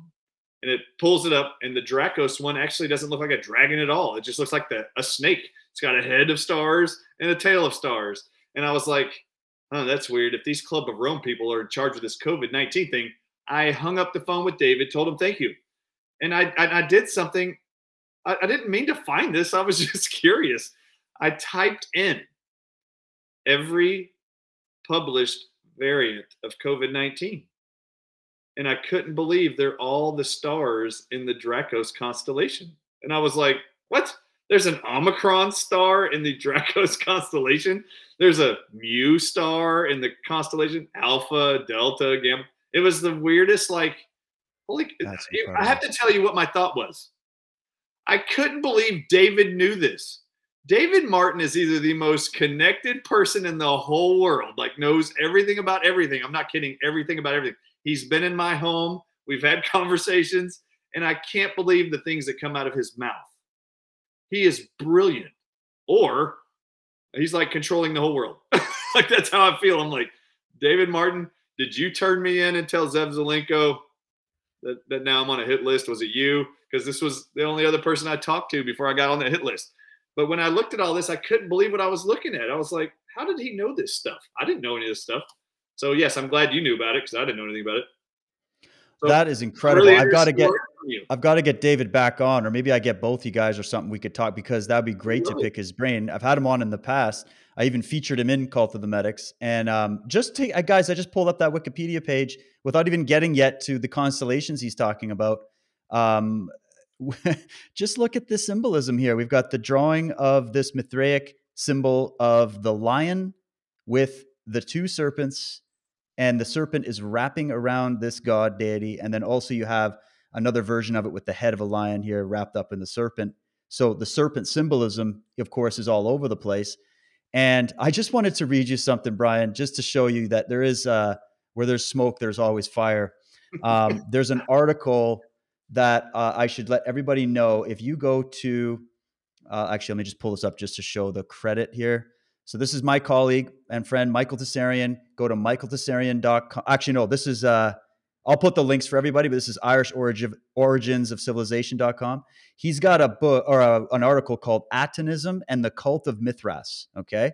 It's basically a book, so you got to read through it your mind will be blown if you want to know about the uh, the symbolism. The man is a, a, stark genius on this stuff. But let me just read a couple, two quotes from it, There or three quotes. They're very short. So a Mithraic dictum, an old Mithraic dictum, says, "Thou hast saved us by shedding the eternal blood." So there's this whole blood ritual thing within the Vatican centers. We all know about it. Then here's this. This is great. This is from Zenith Harris Merrill and it's called his book is called Roman Catholicism. So he was a historian on Roman Catholicism, and he says the Vatican resides on the formal former temple site of the Roman sun god Mithras. So the Vatican is actually laying on top of that Roman cult. Okay. And no they still wear the same symbols. You got into the mitre and the fish hat and all that. But here's one more this is from a book called The Secret Society of Moses. It says the supreme head of the Mithraic organization was called the Pater Patrum or Pope, and he resided in Rome in the Vatican Grotto. So this was like they basically just supplanted and changed the decorations and the terminologies and maybe some of the costumes a little bit of Mithraism when they created that version of the Vatican and that kind of uh, order. And so that's to separate anybody's personal faith or belief. We're talking about the institution and the people that will often gather to an organization like that and then use it as a way to hide behind the light, just like the medics do to say, "Hey, you're sick. You need all you need us. We're the good guys, right?" But then you end up sicker than when you went in. It's the same thing. So I just wanted to show you those little notes to say, "Hey, if you ever want to get into some of that symbolic historical research on just you know whatever whatever's going on here, it'll blow your mind. So when you said David Martin was talking about that, oh my God, there's so much to it. Yeah, what jumped out of it when you were reading those quotes was the word shedding. It's just the weirdest thing. Like, no, yeah, no kidding. Oh my God. Never in history have these vaccines ever been alluded to shedding, like ever. And I'm like, shedding, snakes shed. Isn't that weird? They're just thrown out there. Then you just put that out about Mithraism. I'm like, the shedding of blood. I'm like, oh, you guys are crazy. You guys are amazing, amazing. Um, and there's so much on that. Well, let me just. You've already decimated all the other points. I'm just going to read them off real quick, and whatever your favorite one, if you have any points, go ahead. These are the detractor notes. they're saying, okay, well, it can't be snake venom infection. People have had to get injected with it. We've already done that. They probably are also. Uh, COVID mainly affects the elderly, doesn't really affect children. So if it was a general envenomation of the public, we would see some we would see the same fatality and symptoms universally across the population. No, you wouldn't. And I'm going to tell you why. If you actually look, children on average, compared to all adults, have a much higher level of a naturally produced hormone called melatonin. Now, y'all go have fun and go do your own research on what melatonin does to snake venom, and you'll be blown away. Amazing. That makes sense to me. Uh, COVID is contagious. Snake venom isn't contagious. Who said it was contagious? How do you know it's contagious? If it's in the water, you're all drinking the same water in the house. Your health dictates whether you get it or not. So you don't, you don't even know this. You guys have no idea how nefarious this is. They're actually since 2000 and no, sorry, since 1975, they have known that in snake venom there are 19 individual venom specific toxins. They call them 19. Look, it's 19. Called it's called COVID 19. It was found in 1975 that they knew there was 19 organ specific venoms in the glands of a snake. And then in 2005, it was reconfirmed by Dr. Bryan Fry in Australia that yes, there's 19. And then it got published again, January 2020. A huge study for years was done to map out the gene toxins in king cobra venom. And they published it January 2020. I go through it in my notes. They found another, again, 19 venom specific toxins. What they are doing and have figured out that they can do did I talk about the CIA heart attack gun yet? No, but I've heard oh. about it, but go ahead. Okay, okay. They have figured out that they can isolate each of these 19 peptides inside of venom glands of vipers and cobras. Each one of them target a specific organ. And if that body or person has diabetes, for example, you guys don't get this. They're actually targeting diabetics the most and they have these snake venom peptides that they are putting out in water or air or on a virus that directly kill the pancreas of diabetics. And they will swing in hyper insulin and low insulin. High, I mean, in every hour it'll swing with these venoms. It's what it does. It destroys pancreatic cells one after another. And it goes like this high insulin, drop blood glucose to nothing. And then in the next hour it will switch and they will fluctuate in and out of a coma and heart attack and strokes. This is what they're doing they're not using all of the venom. They're just using organ targeting venoms. And they're going after diabetics. They're going after heart failure patients. They're going after kidney disease patients, neurological patients, and lung disease patients. And you mentioned so it's eugenics. They're trying to get rid of the weak first. Oh, the elderly and the weak. It's a massive eugenics program. Massive. In fact, in America, they're not targeting whites the most. They're not even targeting blacks and Hispanics the most. I've already done this with my audiences. Every week, for every state from the beginning of the pandemic, there's one race that dies 90% of the time is at the highest level percentage wise for their population dies in America more than any other. Do you know who it is? It's Native Americans. No do you way. know if you just do a search, just type in, type in your internet, what race has the highest percentage of diabetes in America.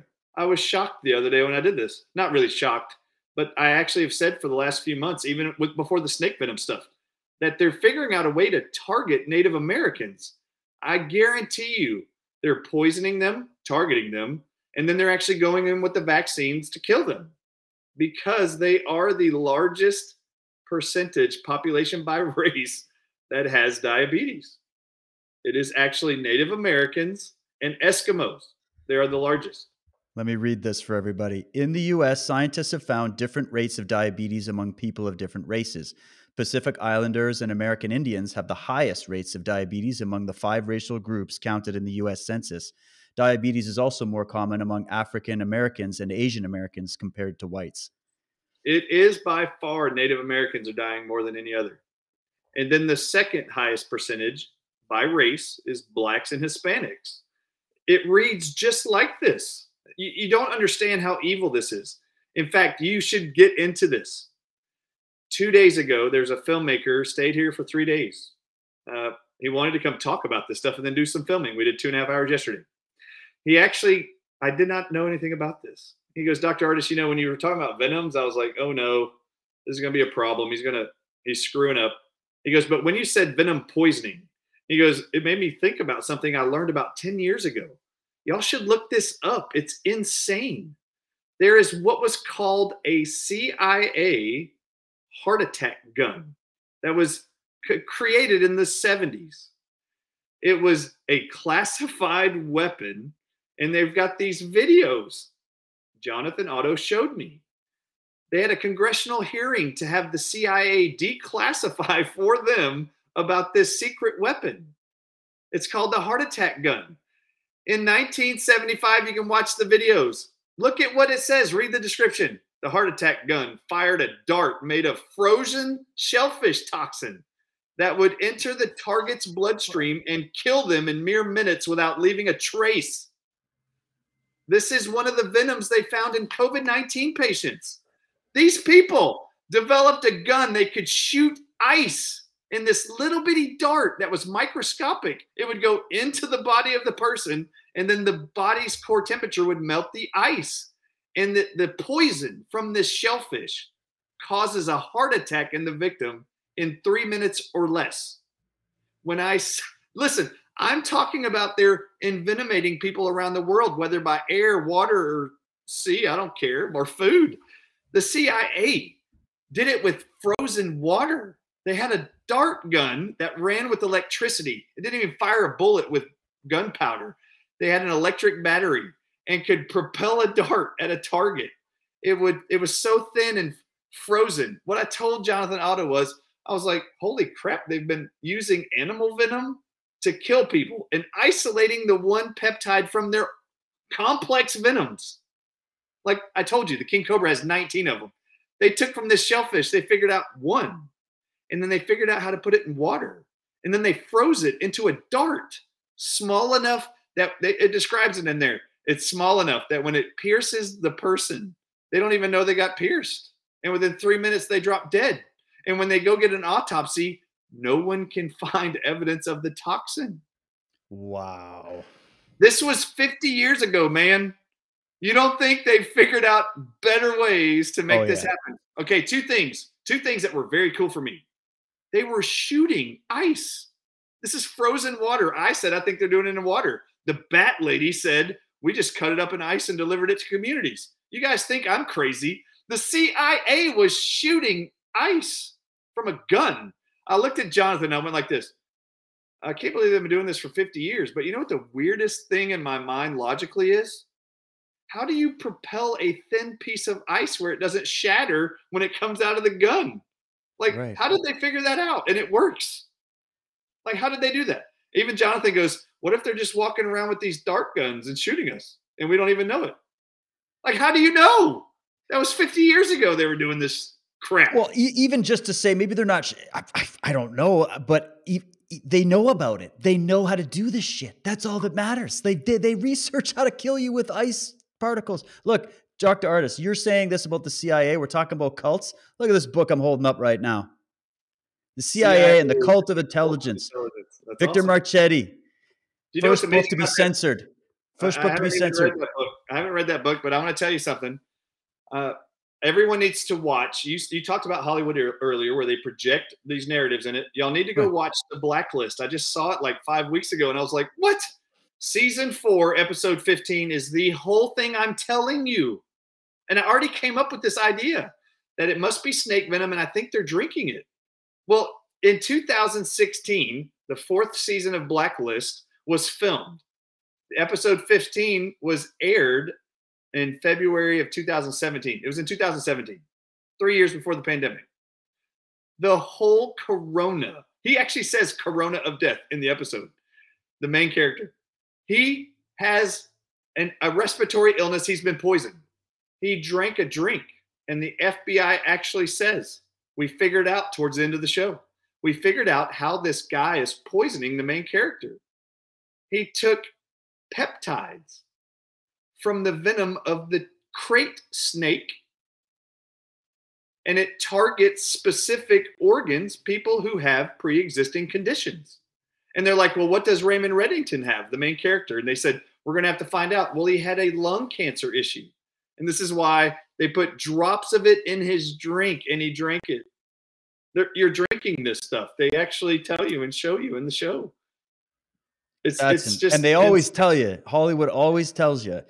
And what's really creepy is that there was a warning, and that's amazing. What's really creepy is they gave a warning in this book. He goes, This so this is Victor Marchetti, Cult of Intelligence. So we need to know who these people are. Oh, first of all, just you know, what's the symbol there with the CIA? Is that the sun and the eagle and the shield? Talking about chivalric orders and stuff. Okay, so next one would be he goes, there exists in our world today a powerful and dangerous secret cult. Okay, its holy men are the clandestine professionals of the Central Intelligence Agency. The cult is patronized and protected by the highest level government officials in the world. Its membership is composed of those in power, centers of government, industry, commerce, finance, and labor. It manipulates individuals in areas of important public influence, including the academic world and the mass media, fake news. The secret cult is a global fraternity of a political aristocracy whose purpose is to further the political policies of persons or agencies unknown. I'm just telling you guys that there's a whole universe of research a lot of people haven't even looked into that's behind a lot of what you're saying. That everybody's going to go, oh, it's anecdotal, it's coincidental. But I don't know, Dr. Ardis, I'm not a coincidence theorist. I don't know about you, man. I no, look on. at this. So watch this, okay? Blacklist on NBC. Just check this out. I remember like a week later, I was like, there's so much symbolism in this. I have to look back at what the episode was in the season. I want you to add up the two numbers season four, episode 15. It's 19. They're actually telling you what's going to happen. it's, it's going to happen. It's going to be called COVID 19. It's going to come out in the year 2019. I mean, they're telling you it's right in front of your face. I actually was curious after I saw it in this show that I'd never seen before until I already figured this out. I was just excited. I was like, oh my God, here's more evidence. We know they project information in the media from CIA. So I went like this. I wonder that night I went like this. And you should type it in. CIA and Corona. Do you know about the Corona project from the 50s and 60s by the CIA? They have a whole. No way. No way. They Hold have on, a whole surveillance in the sky project where they were going to survey Russia looking for nuclear weapons with satellites in the sky they called Corona cameras, satellites. And they ran this for like 12 years. And when Russia found out, Russia was like, we're going to do our own spying project up in space with our own satellites. And they called it Sputnik. Now, America started this. They call it's been declassified since now. Y'all should go read about it. Here we go. I got it. Here, uh, this is it. Let me bring it. So, oh my God, Corona satellite. Are you kidding me? I did not know this. Okay. Yeah, this yeah, is the Corona program. Yeah, you're going to love it. So program they had these oh, cameras called Corona that were going to be spy satellites over the earth. And, and you have to understand, this is really quite funny. Go to the CIA's website later and you'll actually get even more information about this. And what you find out from this, okay, this is crazy. America created this Corona surveillance project with satellites in the sky, working with Kodak to make cameras that could look down at Russia from space. And they called all of these camera systems and satellites Coronas. This is the first time Corona's ever come up. In fact, this is just prior to coronavirus being identified at guess where in the late 60s during the period of the Corona project. The coronavirus was discovered in 1968 or 69 at Yale University. They called it the New Haven coronavirus. Yale. Yale. Skull and Bones, Yale. Skull and Bones. I was just going to say.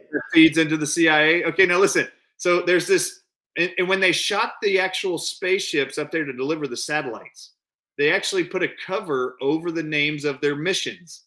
Instead of it being called Corona, they put Discoverer over it. Well, Russia was like, you know what? We don't care. We're going to do our own spying, and they called it the Sputnik space station or space mission. Now they were going to survey on us and, and, and survey us. Uh, I want you to know the Corona project of the CIA eventually became what's called the National Reconnaissance Organization.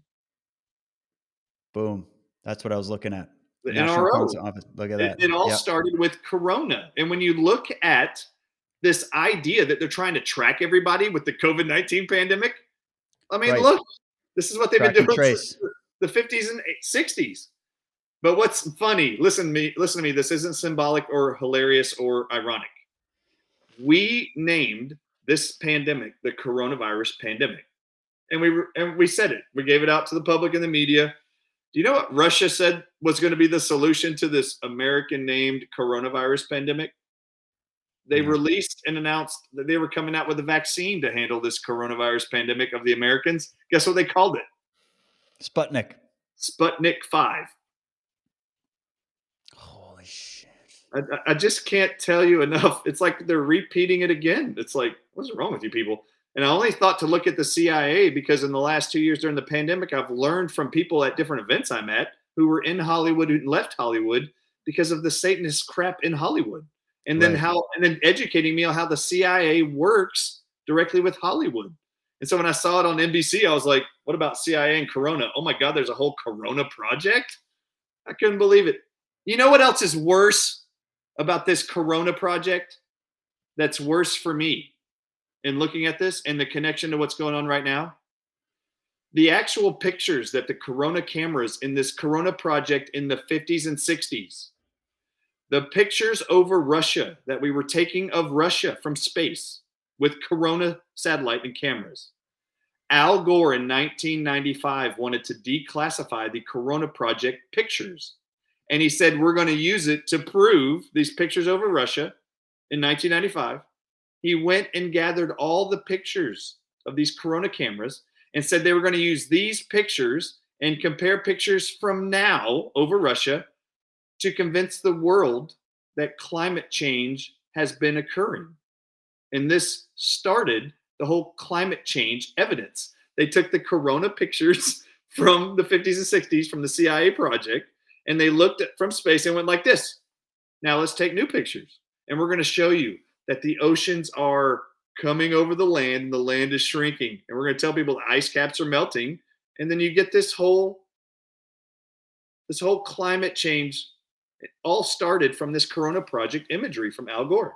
I didn't know any of this until I looked I into this. didn't know any of that. I all I can tell you is that the climate change thing was all cooked up through the Club of Rome. That's The where Club that of was- Rome right. originated the whole thing. That's yeah, I looked that up. I was like, oh my God. Then they must have just got a hold of Al Gore and we're like, Al Gore, how can we do this? And he's like, oh, we got some spy satellites from the 50s and 60s from the CIA. Let's go gather those and see if they look any different over the last 40 years. And then we'll convince the world that oceans are rising from the ice caps melting and then forests are dying, deserts are expanding, and we're going to convince the world of climate change. And they're also going to say humanity itself is the enemy. Oh, That's a listen. direct quote. They're saying it. We're the enemy. Yeah, and listen, the Corona Project, they use the pictures there to to actually confirm for the masses climate change is real. Imagine my irony that the COVID-19 pandemic from the beginning was blamed on because of climate change. Like the corona pandemic was blamed on climate change. Like really like the bats got upset. Uh, remember the bats that don't show up in the bodies of people, Right. but snakes and snails and starfish venom. Uh, It's just this, and there's just this insane madness around the entire world, and they're throwing in your faces all the time. Uh, it's just this. I'm looking at stuff that other people aren't looking at, and I can't believe y'all are getting upset. It's weird. Well, I'm not upset. I love you for it, man. You're a cowboy. You're going out there and just trying to like tell like this guys, we're just trying to look at this. Everybody just jump on it. How about instead of shouting it down and just moving past it, go do some digging and try to help us out because we're trying to figure this out. I don't know, but this is incredible, like on the occult symbolic level and knowing how these people tick. Is it any coincidence that right before the whole pandemic, there was the massive push with this extinction rebellion movement? Have you seen the symbolism of that? It's the X chromosome for crying out loud. And they're walking around in red cloaks, the Roman cult of Dionysus, the red cloaks with the white faces. You've seen them all over England. You've seen them all over the place doing these big parades. They built up Greta Thunberg, the little braided girl, just like the Nazis used, just like all the others used, the symbol that they use of the innocents coming out to tell the old people that they're they're wrong in their ways. And lecture everybody. And what were they trying to do with climate change, which I think started to fall apart? They were trying to use that as the excuse to formulate a world government system, a world taxation model, which they were basically trying to convince everybody hey guys, uh, the world's going to end in 10 years unless you take the Green New Deal and all that stuff. And the only way out is if you give the government tax money. And that was a scam of the ages. It started getting destroyed by all kinds of scientists and real thinkers. A good friend of mine, Ralph Ellis, wrote a scientific paper, I think it was back in 2016, where they talk about dust albedo uh, being one of the elements that's showing the spikes in this warming and all of that has nothing to do with your, you know, us breathing. And then what about the symbolic nature of them telling you to cover your breathing holes with these masks? Well, they're telling you as a human being in the climate cult that you're breathing out too much CO2 into the atmosphere and all the cows farting and your SUVs are all heating up the ionosphere and the planet and that's why we have to do all this stuff to, you know, and that was their whole excuse was there's too many humans breathing on the planet, they're going to destroy nature. And what does it say on the Georgia Guidestones in 10 different languages carved in stone for crying out loud? I mean, it, people might sit back and go, guys, you're just drawing conclusions here. And maybe some of it is. But I just think there's too many things here that point to A, I think we can all agree this is a very nefarious agenda. Whether people want to believe it's bats, it's a no virus theory, and it's all smoke and mirrors, or they just reappropriated the flu or whatever. In fact, Dr. Ardis, what do you think about that? About the uh, the flu and the reporting? Is there is that just a result of scientific fraud? Do you have another explanation for the fact that the flu vanished? Because they're all saying, well, the flu vanished because we masked everybody and sanitized everything and socially distanced. No, the CDC actually told every single hospital in the country in March of 2020. They bribed them and they said, We have the documents. Go to renz-law.com. You can see them. Thomas Renz couldn't believe this when he uncovered it, or somebody gave it to him. The CDC was bribing every hospital around the country starting March 2020 and said if you find someone test positive for the flu, negative for pneumonia, and they also negatively t- PCR test for COVID 19, we'll give you 20% more for the flu diagnosis if you'll just write them down as a positive COVID 19 case and not the flu. So the financial incentive was there for that, and also for the deaths, right? To record a COVID death, you would get more money in the hospital. Yeah, everybody had the flu. The hospitals were getting bribed with a twenty percent bonus payment just to diagnose them as COVID nineteen. Even so, it went like this: if they test positive for the flu, negative for pneumonia, negative for COVID. If you'll just, this is what they said: if you'll just look at their intake form, this is what the CDC said. The company you trust with water, they said if you look at their intake form and look at the city they live in, the patient, and if you've heard in the media that there's been any positive cases in their city, you can write them down as a positive COVID 19 case, not the flu, and we'll give you 20% more than the flu diagnosis. And if they test positive, sorry, if they test negative for the flu, positive for pneumonia, and negative for COVID 19, and you just go look at their intake form. And if there's any known cases in the city they're from, if you'll just write them down as a positive COVID 19 case, then we'll give you extra, the 20% extra than the pneumonia diagnosis. They were bribing them the whole time to not write down the flu, even if they tested positive for the flu. The flu didn't disappear. They they were testing for it, but the hospitals were being bribed by the CDC to give you a COVID 19 diagnosis. And then they gave them a $9,000 paycheck per person for every person who died and the hospital wrote down cause of death was covid-19 no matter why they died even if it was cancer pneumonia whatever as long as you would write down covid-19 every hospital got a $9000 paycheck per person with covid-19 died, died of covid-19 death certificate every single month for every person they gave that, that designation to it was $9000 a person this is why people were writing wow. down Oh, it wasn't just for hospitals. They gave it to coroners. If a coroner went to an accident and they saw that somebody got ran over by a bus, which really did happen, they were being told to PCR test the person. And if they found they were positive for COVID 19, if they just wrote down cause of death and then secondary got ran over by a bus, then they got nine they got nine thousand dollars. Oh my God. As you're talking about this, the corruption in the hospitals and how they do it, right? Yeah, they've been. Do you want to know? this whole time. Do you want to know what the name of the Knights of Malta was? You know, the guys that are progenitors of the Club of Rome. You want to know what their name was before they were called the Knights of Malta? Yeah, I want to know. The Knights Hospitallers. No, uh-uh. Uh, I didn't make it up. The nice Hospitallers. And that word hospital is also the root word for hotel and hostel. And these guys were the you know the poor knights of christ the whole thing there to set up the hospitals in the middle in the in jerusalem during the crusades and do all that but they found that they could make a profit off of death and disease and they they were also apothecary they were the most elite apothecaries that were hired by the kings and queens and popes to come and deal with the medicine and they used they were the first creators in the medi- in those crusades to craft biological weapons and what do you think one of their main ingredients would have been I think you've cracked it. Yep.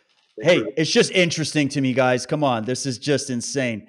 Look, Dr. Ardis, I got one more question for you. I'll let you go. And if you got anything else you want to tell people, please do. But my question had to do with a viral video of you, I think it was 2020 or 2021, where you were talking about the reporting centers in the in the US because everybody was focusing on VAERS, the VAERS database that were recording these instances. I don't even know what they're up to now. Um, I know about the the study that was showing that they're grossly underreporting all vaccine injuries and deaths. But you said there were more than one reporting systems in the U.S. Could you speak about that and VAERS and and the vaccine injuries and deaths and where you think they're actually at right now? Yeah, so great question. So there is a organization and a compilation database for the Department of Health and Human Services. It's abbreviated VAERS. VAERS. You hear it all the time, but it's Vaccine Adverse Events Reporting System. There's also a secondary portal. I think it's called Wonder. It is at the CDC. So there's like a an overflow from the information at the Department of Health and Human Services going over to the CDC. This is where voluntarily reported injuries from doctors, parents, individuals, where they can report their own vaccine injuries or the ones the doctors have recognized and want to report. Uh, in 2010, Harvard did a study and reviewed the VAERS reporting system for three years. The CDC worked to provide with them all the data on the vaccine injuries for a three year period.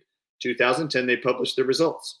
The results were they found less than 1% of all vaccine injuries are reported to VAERS in the entire country. Less than 1% and they reached back out to the CDC and said we need to improve this system so we know what's working and not working, and then you know take which vaccines are injuring people and remove it. The CDC had assigned to Harvard to Harvard. We're talking about Harvard.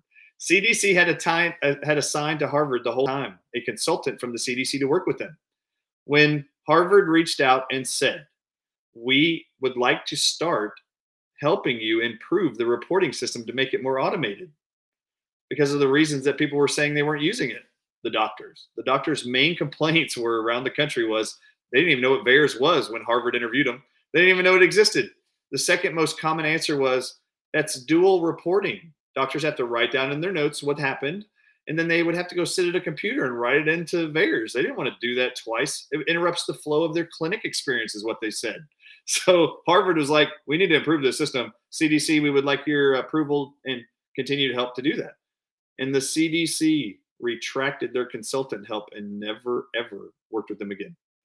Six months, Harvard reached out to the CDC to get their help to approve them to allow them to create an automated system. And they didn't even try. They're no longer, after six months of the Harvard not getting any more help from the CDC, that's when they published their findings. Well, there were some videos that went very viral last June. Uh, Thomas Renz, who's a great friend of mine and my own personal attorney, uh, he, he was at an event with me and he goes, I'm about to blow up the world. And what he didn't know was that I learned was that the actual FDA said that they weren't going to be looking at VAERS to track injuries and then let the media and the world know if these vaccines were working or not for COVID 19. In October of 2020, they held a meeting, and I have all the meeting notes. It's 25 pages. They didn't pick VAERS to look at the safety profile of these vaccines. They actually highlighted that they're going to use CMS.gov, Centers for Medicare and Medicaid Services. Oh. The difference is CMS.gov, which is a reporting system. There's like 11 or 12 different reporting systems for vaccine injuries. I don't, I don't know what they all are. but VAERS is the most popularly known. CMS.gov is probably the most reliable because it's not voluntary. Doctors have to report to Medicare the injuries they see in their patients, or they can go to prison for medical fraud. So I actually, Thomas Renz didn't know this. He had no idea that the FDA had selected that organization and some whistleblowers from the CMS had come forward to him that they could access the data. So I went to him and I was like, Thomas, I found this thing. I didn't even, I mean, I, I, knew about the document, but I didn't realize they selected CMS. And I said, look, use your whistleblowers to go find this stuff. And one of the big viral announcements were that in CMS.gov's uh, uh, database, when they ran it against what the FDA said they were going to be looking for themselves and reporting on every week when the shots finally rolled out, which they never have, uh, we actually found that there was it was 55,000 people had died just in the Medicare age range. And it was 55,000 in the first seven days after the second Pfizer shot uh, in the whole country. Wow. That was way more than what was reported in VAERS just for And that's one. That's one reporting. And that was just one. So when people reviewed that data, they actually said this number could be off by a factor of 41. Like multiply that number times 41, and you'll get a more accurate number.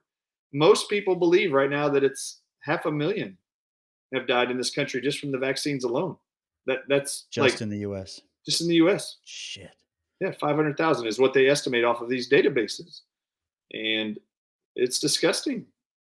If the CDC has allowed for hospitals to call flu and pneumonia positive cases, and those people never tested for COVID, and they allowed them to call them COVID 19 cases, if you can't trust those numbers of cases and deaths because they incentivized hospitals to lie, if you can't trust those numbers, how can you possibly trust the same CDC and our federal government when you hear all these people say in the media, like medical doctors, they'll go, they'll go like this. Um, there's no way that people are dying at this rate. This is normal because uh, the actual death rates year by year didn't really change much in the year 2020 and 2021. How do you know that? You're getting the same numbers from the government that's lying to you. What if more people are actually dying than they're telling you? What did we just learn? that One America, the, the huge life insurance company, they said just a few months ago that for the year 2021, from January through the third quarter, they saw an increase of 40%, a 40% increase in deaths in the 18 year olds to 64 year olds. It's the largest increase they've ever seen in history since they've been around in the 1800s. They said it's the working class who are dying from anything non COVID. It's like they're dying from diabetes, heart attacks, and but no one's reporting on this. But the life insurance companies that are expected to pay out for this stuff are like sounding the alarm that we've never seen this many people die in that working age group, that same group that started getting vaccinated in January of 2020. So they were sounding the alarm, and I don't trust anything the government's telling you. You know they're killing you, and they're not reporting the real numbers I mean, how many people have really died? You don't know. I have no idea. I wouldn't trust them to tell you. I'm sure it's way more than we're being told. That's incredible. Wow, there's a whole show just on that stuff. And for anybody that's still out there that has these leftover feelings that they should be trusting the government blindly, just go read a book called Death by Government by R.J. Rummel, and he will help correct that false assumption. Um, Dr. Ardis, it's been a true pleasure and mind blowing experience to have this conversation with you. You've got my wheels turning. Um, you're welcome back anytime for updates. In fact, I want to talk to you off air, possibly about setting something up with David Martin because I want to pick his brain about this stuff. This is huge. This is huge. Um, I, want, I, want, to say something to you. Go I ahead. love for you to go dig into that CIA Corona project. It's on my computer right now. I'm going to go. I want you to go dig into it because I want you to visualize something. The moment I realized that the CIA created something called the Corona Project, and it was a it was a satellite surveillance system from the sky. I cannot tell you. It, it has changed my view of this entire COVID virus crap. You want to know why? Every time you see a computer model of the virus, you know, it's got those little red spikes on it. I want you to look at it in the future. It actually, when they always show it, it's spinning like the Earth, and it looks like satellites beaming down images to the Earth.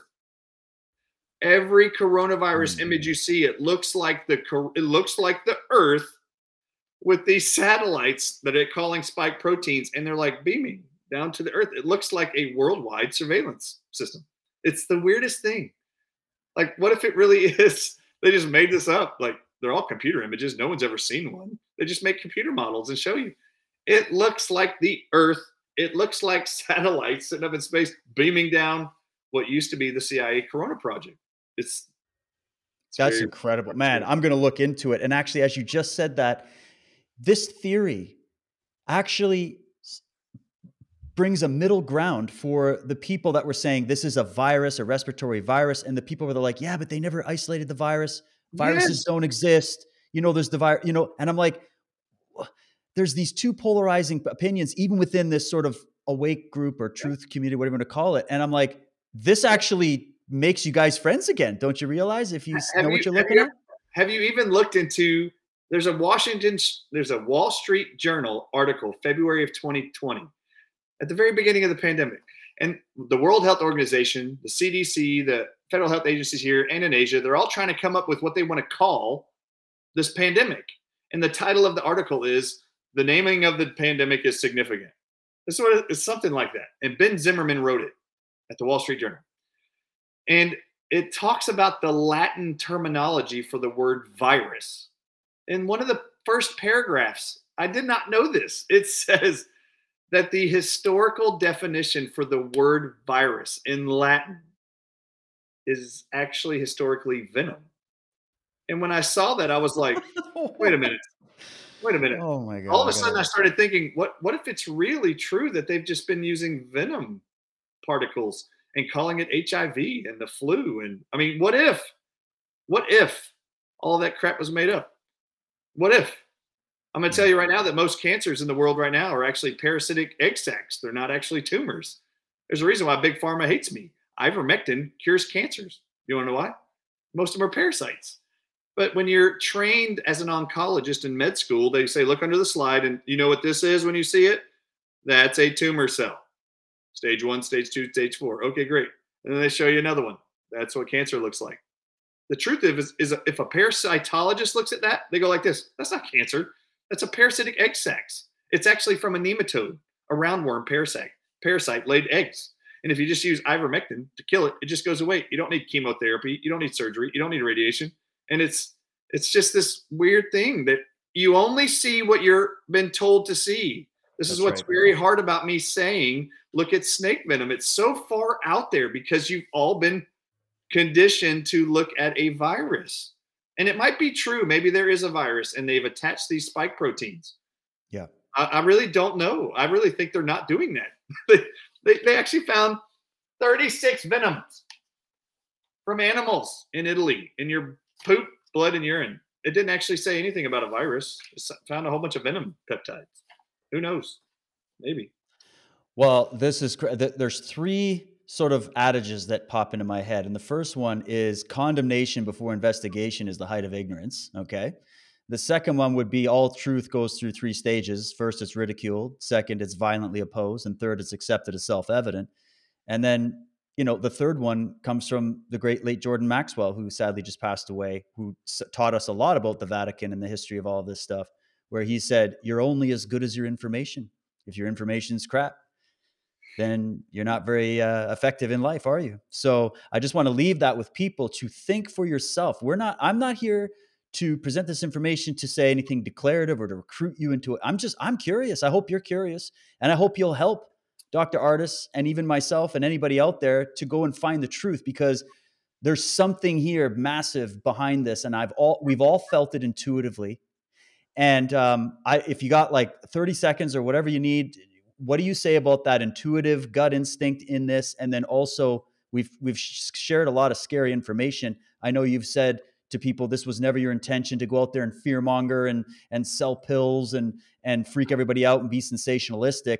You're just here to save lives. Do you have any good, hopeful, you know, um, motivating things to wrap up with to to leave people with here today, Dr. Ardis?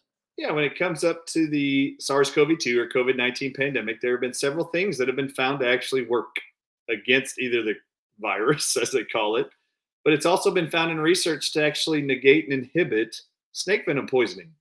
And it's vitamin C, NAC, glutathione, zinc, hydroxychloroquine, or you don't have to use a drug. You can use quercetin, which is a natural compound they use to make hydroxychloroquine. So you can use quercetin; it's a supplement. If you'll take it, if you'll take these things daily, the likelihood you're going to develop any side effects of either snake venom poisoning or this virus they call it, it's not going to happen. You don't have to worry about it. You who are diabetics, you have been warned. They have the ability to take snake venom peptides and marine snail venoms and specifically target you, just like the CIA heart attack gun. They found a poison in a shellfish that just stops the heart and nothing else. And it does it in less than three minutes. And it didn't matter where you inject it into the person. It didn't affect their pancreas. It didn't affect their brain. It didn't affect their, their lungs. It just stops the heart from beating.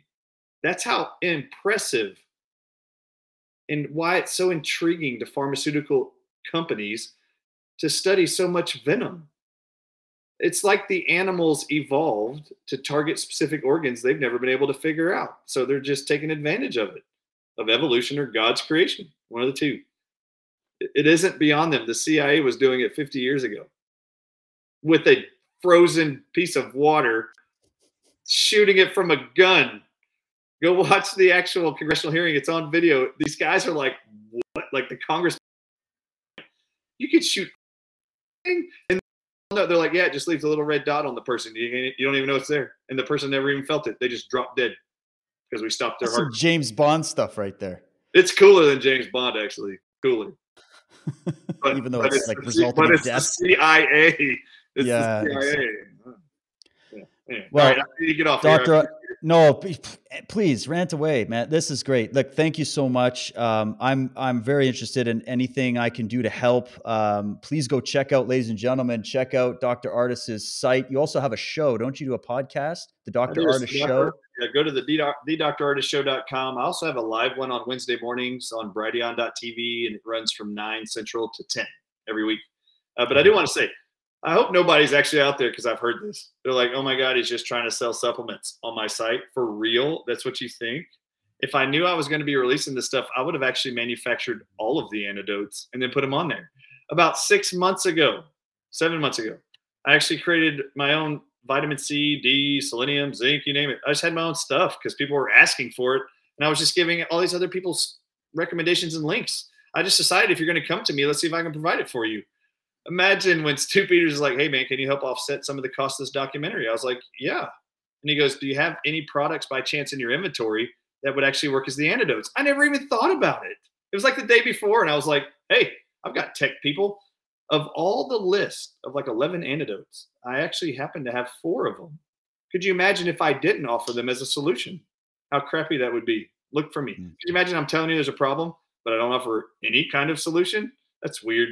That's I think that's nefarious and evil. I would like to hear anybody on the planet go like this. Do you want to know why Zev Zelenko treated 10,000 people in his Jewish community and saved their lives with hydroxychloroquine and zinc? And then got with Mayor Giuliani to get to Donald Trump the idea that hydroxychloroquine and zinc works. And he only did that because he wanted to sell his own Z Stack supplement. I mean, that's what you're doing to me. It's weird. Let it go. Pfizer's been scaring the crap out of all of you to make billions of dollars off of snake venom injections. Yeah, check out their profit margins. Holy jeez. And you're going to be mad at You're going to say that my motives are uh, evil or twisted or something. Man, y'all are No, no, you have every right. Look, there's this is just the mentality mind. out there. I deal with it as a podcaster. You know, I have a sponsor and I have subscription based stuff and everything because this is how I live. Does anybody go to work for free? I mean, seriously, I'm not saying. And this, you did so much work. You have every right to uh, do this, and and you know people can choose. And the fact that you're telling people right now, quercetin, vitamin C, D, zinc, all these things. There's numerous supplement companies out there that you can get this stuff from. Go choose your thing. And then again, do your own research. Look into what you've brought out and what these other guys have brought out.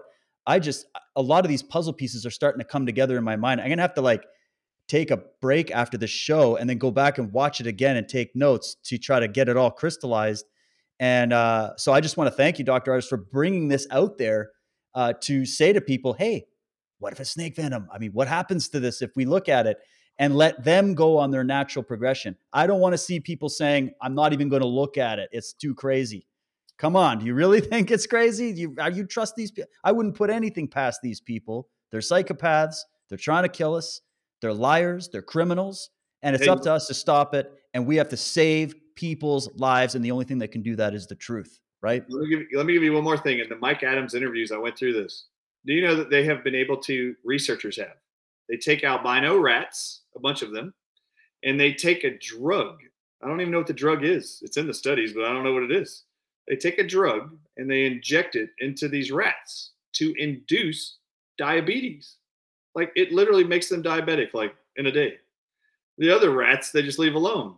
And then they have these studies where they take sublethal dose of king cobra venom and they it, sublethal and they inject it into the healthy rats that they did not make into diabetics. And then they take the same amount of king cobra venom and they inject it into the diabetic induced with a shot rats. Listen to me. They inject the actual cobra venom into the rats they made diabetics. And the the healthy rats that they injected the sublethal dose of cobra venom into, nothing happened to them. Nothing. But the rats that they made into diabetics when they gave them the same amount of cobra venom, they went into septic shock, heart attacks, diabetic coma because they induced them into diabetes. Listen to me, people.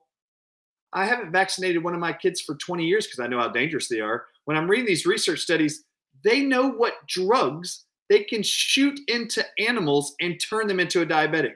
How do you know they're not doing that with vaccines? Like 100%. in children and adults. How do you know? They know how to do it with animals.